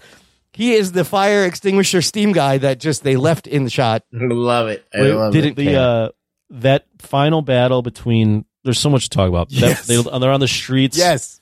of a Japanese parade. Although I, it, there was a lot of Chinese imagery in there, which was kind of strange. Yeah. Anyways, does he, the uh, the bad guy shoots Dolph? Right? He shoots him. Oh, he gets shot in the in in the and he chest. goes, he, he gets shot like right where his heart is. Goes, Yeah, yeah, it went through. right It- through. he, Well, he he's goes. fine. He goes. It went right through. Right.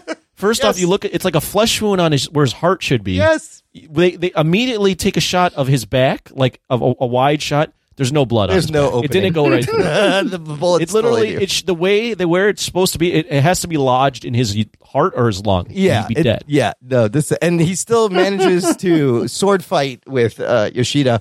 By the way, they grab swords off the guys in the parade on horseback who just carry real swords. I guess I didn't Yeah, understand the- that. Of course, the, yeah. people impersonating shoguns on horseback. Yeah, they have real dead. And then the the final fight is it's a, it's a great sword fight. Uh, Dolph stabs Yoshida right in the middle, and then like pushes him and throws him ten feet behind him, pinning him to the spinning board. And then the board spins and fireworks go off, and then the whole thing just catches fire for some reason. And he just spins on it and He's just just catches spinning and fire. catches The- on when- fire. that's the other scene I remember as a kid, and it it's him spinning and yelling, being impaled by a sword on a on like a I don't even know what you would call It's that. a Mortal like a Kombat fatality. at yeah. this That, I mean point. that that I was just dying laughing. What I was like, oh that my god. spinning wall thing there for? I don't know. It was hilarious. The, and yeah, he, I don't know how he got him on there. It's like the it's like the Wheel of Fortune yes, wheel that he gets stuck on. upright. yeah. It is ridiculous. I did enjoy Yoshida as a bad guy. He was sufficiently evil, right? Like this is an evil guy. Oh yeah. I mean, he the guy cuts off his finger to sacrifice. He oh, still Oh, yeah, stabs like, him. "That's not enough." He cuts off his intro is him cutting off a woman's head naked, like While he's they grinding do, a, do, do- they do a decent job of making him someone you don't want to you want to see die. He's also he's also in a thong. I mean, come on. what about the guy who calls him like some racial oh, slur Oh, and he chops his arm Yes, off in front of but the other he's, guy? He's meeting all the gangs of LA, which involve clearly like Crips and Cholos and Oh, Vatos. it's, it's the most bikers. stereotypical Yes. look of Yes. any race there ever is. The dude calls him a slopehead, and Yoshida chops his arm off, and it's the worst looking arm chop off you're ever gonna right, see. but then like all of these guys that are supposedly like hard asses that fucking are in gangs, they're like they see a guy brandish a sword and they're like, "Oh, I'm gonna listen." like they all should just pick. They have like Mac tens. They could just take them out and like. I, I- I thought the same thing. I was like, don't they have guns? They could just shoot him. yeah, Yes, you already mentioned Brandon Lee is half Chinese, not half Japanese, so that's Well, he's not only half Japanese, right? Or he's half half Chinese, but in, in the movie's half Japanese. But he he goes, my dad's a dentist, right? yeah, He does say that. Yeah. He says, my dad's a dentist. yeah.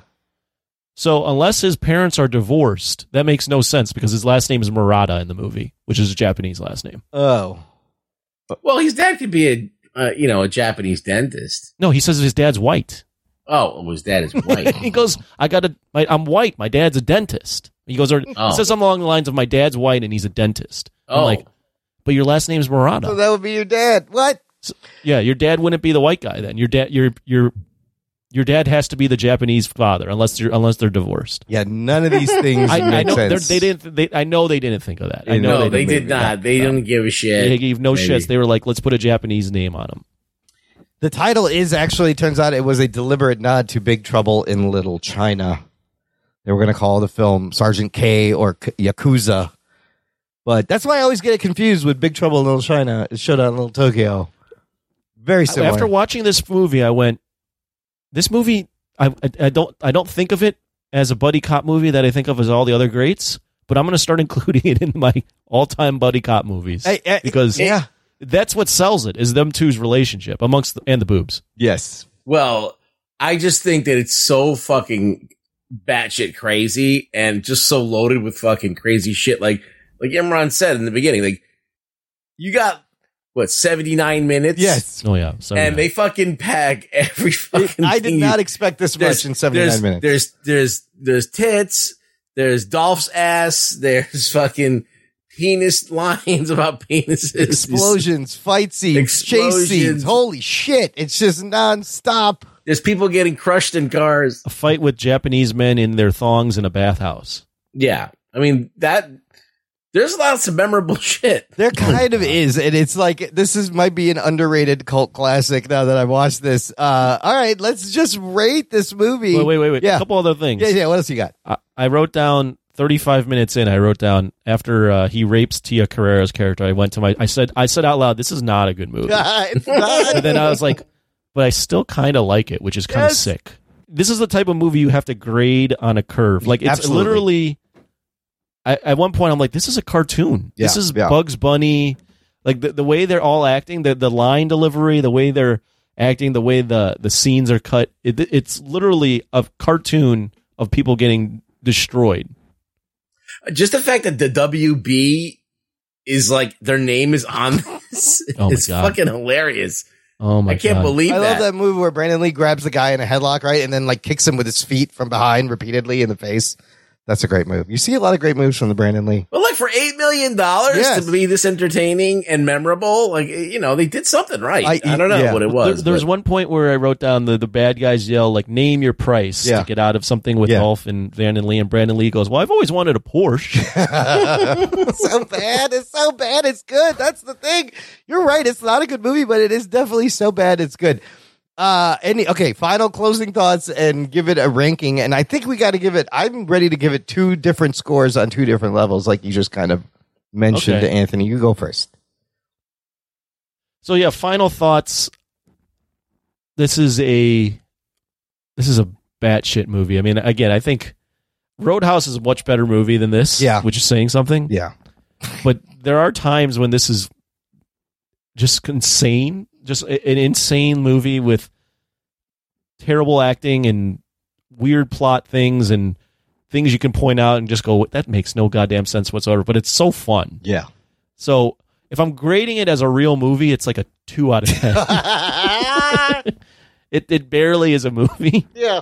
Um, but if I'm grading it on the curve that I have to give it, I would say it's a good six and a half out of ten. I- Yeah. I, I liked it. I liked it. I wouldn't say I loved it because it's just there's so many problems with the damn movie, but it, it is entertaining. I think Brandon Lee, Brandon Lee and Dolph Lundgren have like some sort of weird chemistry. Like it's not good acting chemistry, but it's chemistry nonetheless. Yeah. and there is some good action scenes. but Dolph is massive. I mean, he's just. I I, I look at his body. I'm like, oh my god, that guy's that guy's amazingly fucking big. And so there's that physical charisma, and then Brandon Lee just being having the time of his life being a goofball. Um, it all it all coalesces into a movie, and there's hot chicks. It all coalesces into a movie that I would potentially like. No, I will agree. I will say I can't believe this slipped by me, like I said. But if you are a connoisseur of action movies, this has everything that's in the DNA. Everything that it hits all the boxes. It is ridiculous, and it's not a good movie, but it is fucking. It is fun as hell. Uh, I and I would I would. This is a movie where I have to tell people at work. I'm like, Have you seen this? You have to watch this movie. It's horrible. It's so great. But I'm with you. Uh, the movie's like a four, but on an entertainment level, it's like a six and a half.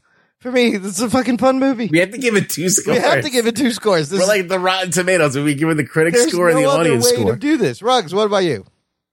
Oh, I'm not gonna do the whole thing with the the. I'm just gonna give you the score. Okay, let's hear the It's a six and a half. Oh, it's just giving a, a straight six and a half. It's a six and a half, uh, regardless, because the whole point of a movie, uh, you know what you're getting, right? So this is an aborted movie, right? This is a movie that they tried to kill. Yeah. Yep. They tried to kill this movie and it didn't die, and it came out and it it is the Roadhouse of the '90s. Yeah. It is yeah, kind of. Yeah. Yeah. like you know, Roadhouse was like the fucking movie that just wouldn't die, that just fucking like did everything that you wanted in a fucking action movie.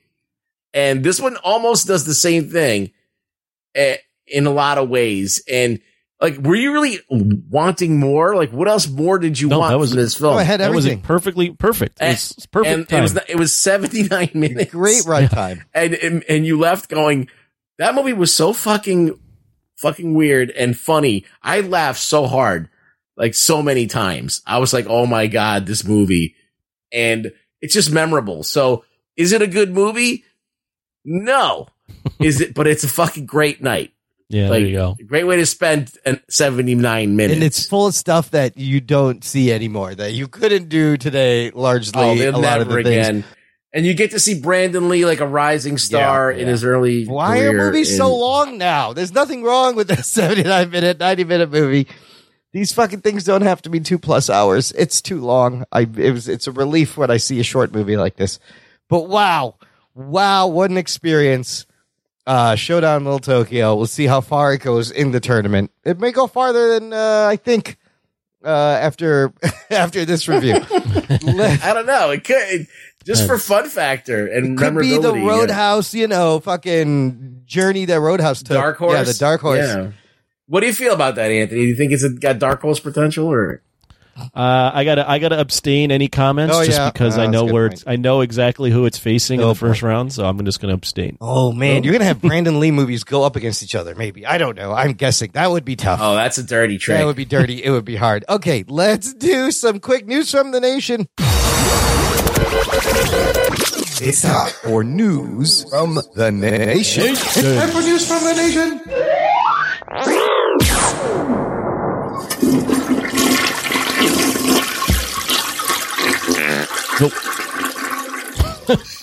It stinks. It stinks. It stinks.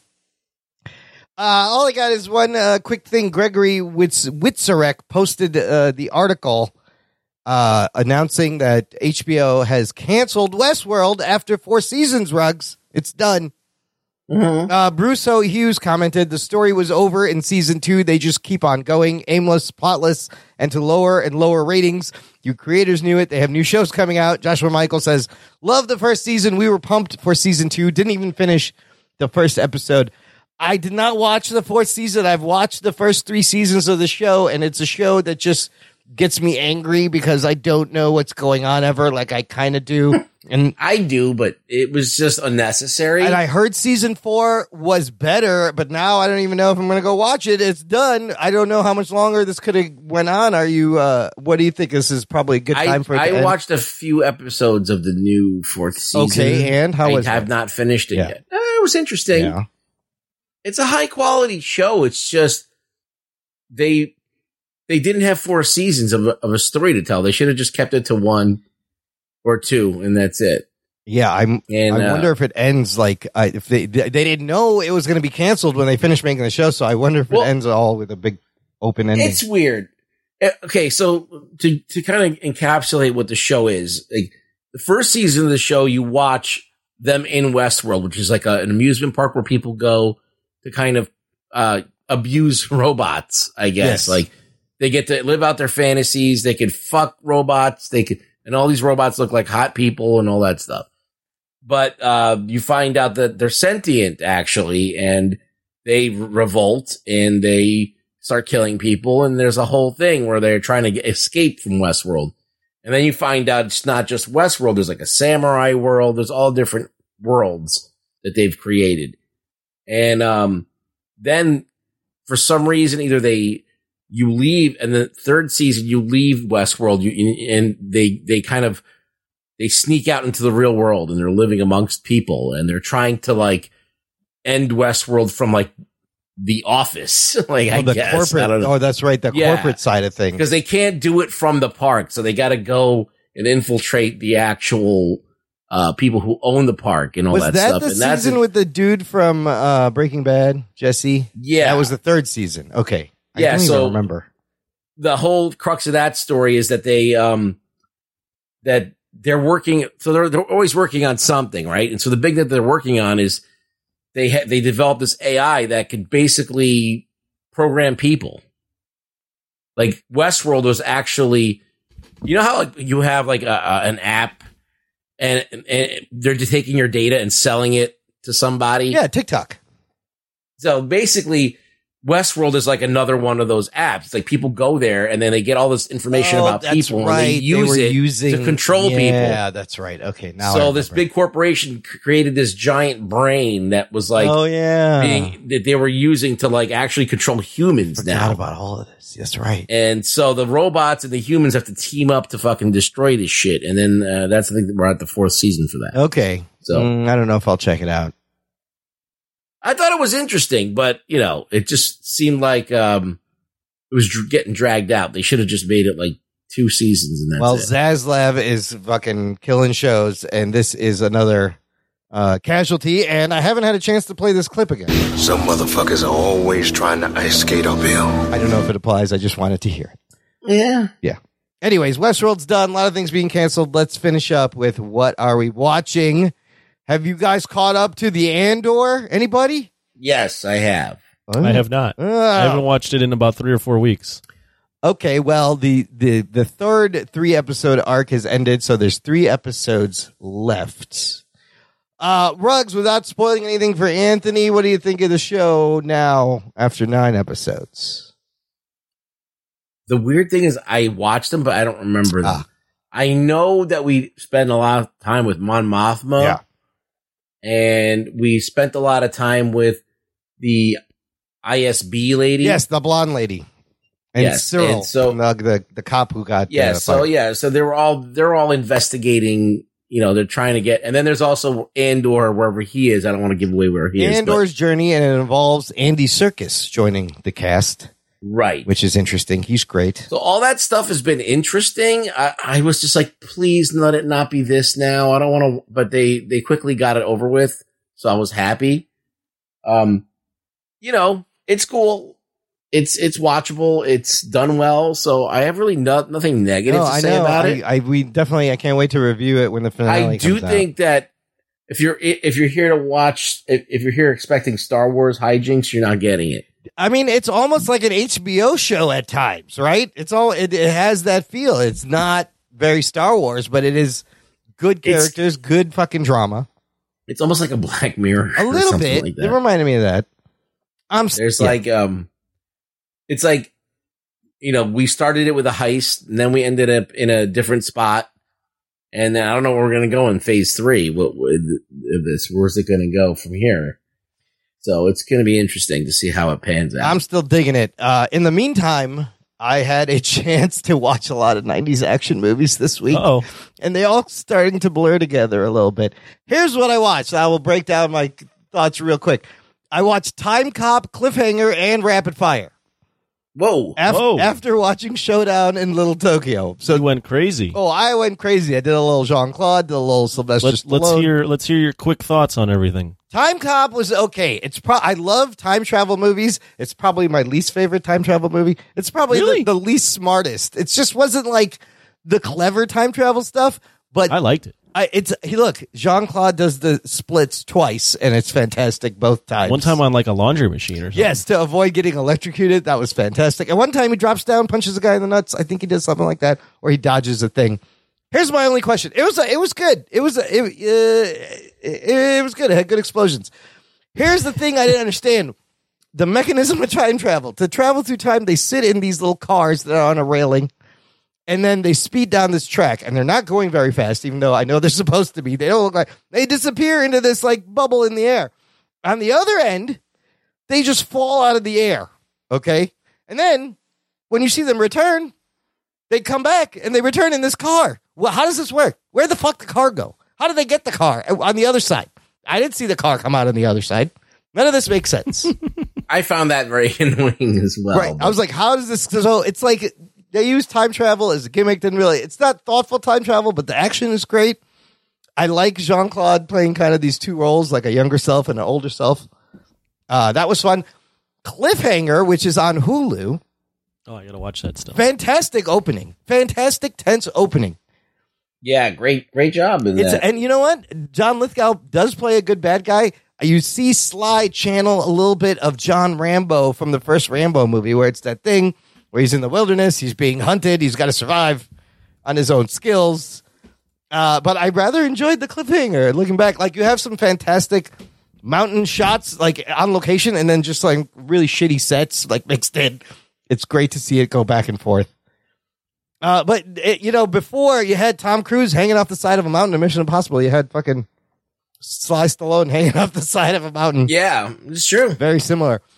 And then Rapid Fire, like I said, you see Brandon Lee get better and better.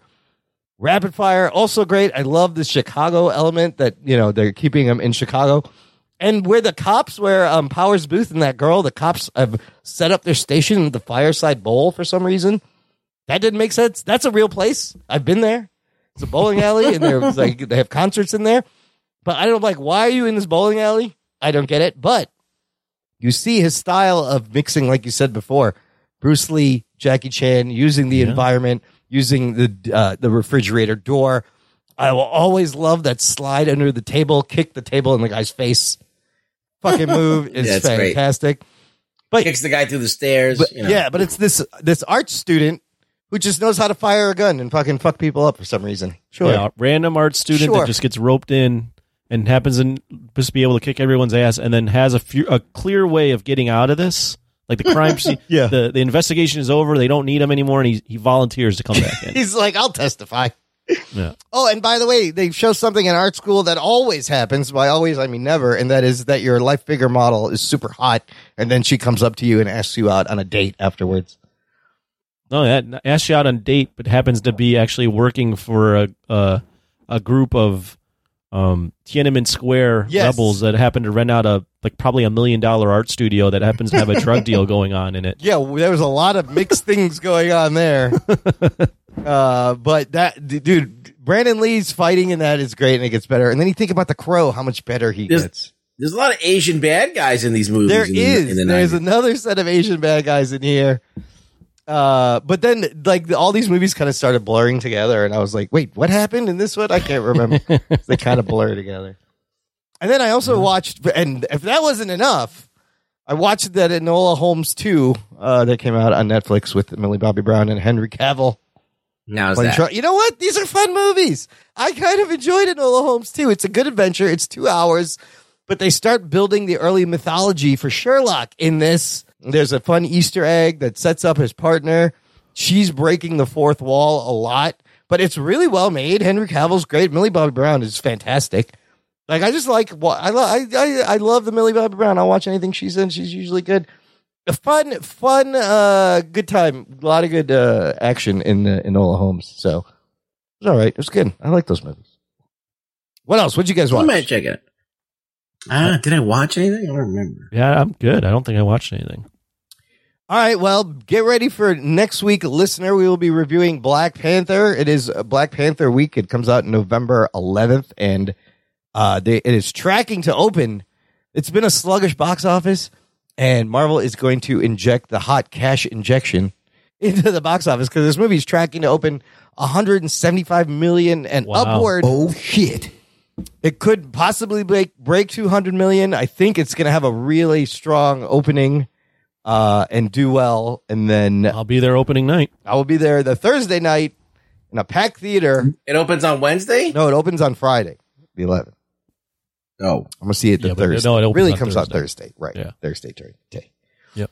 And if you're not gonna go see that, uh, to, speaking of Stallone, uh, his new show Tulsa King, where he plays a mob boss who has been relocated to Tulsa, Oklahoma, premieres on Paramount Plus on Sunday, November 13th.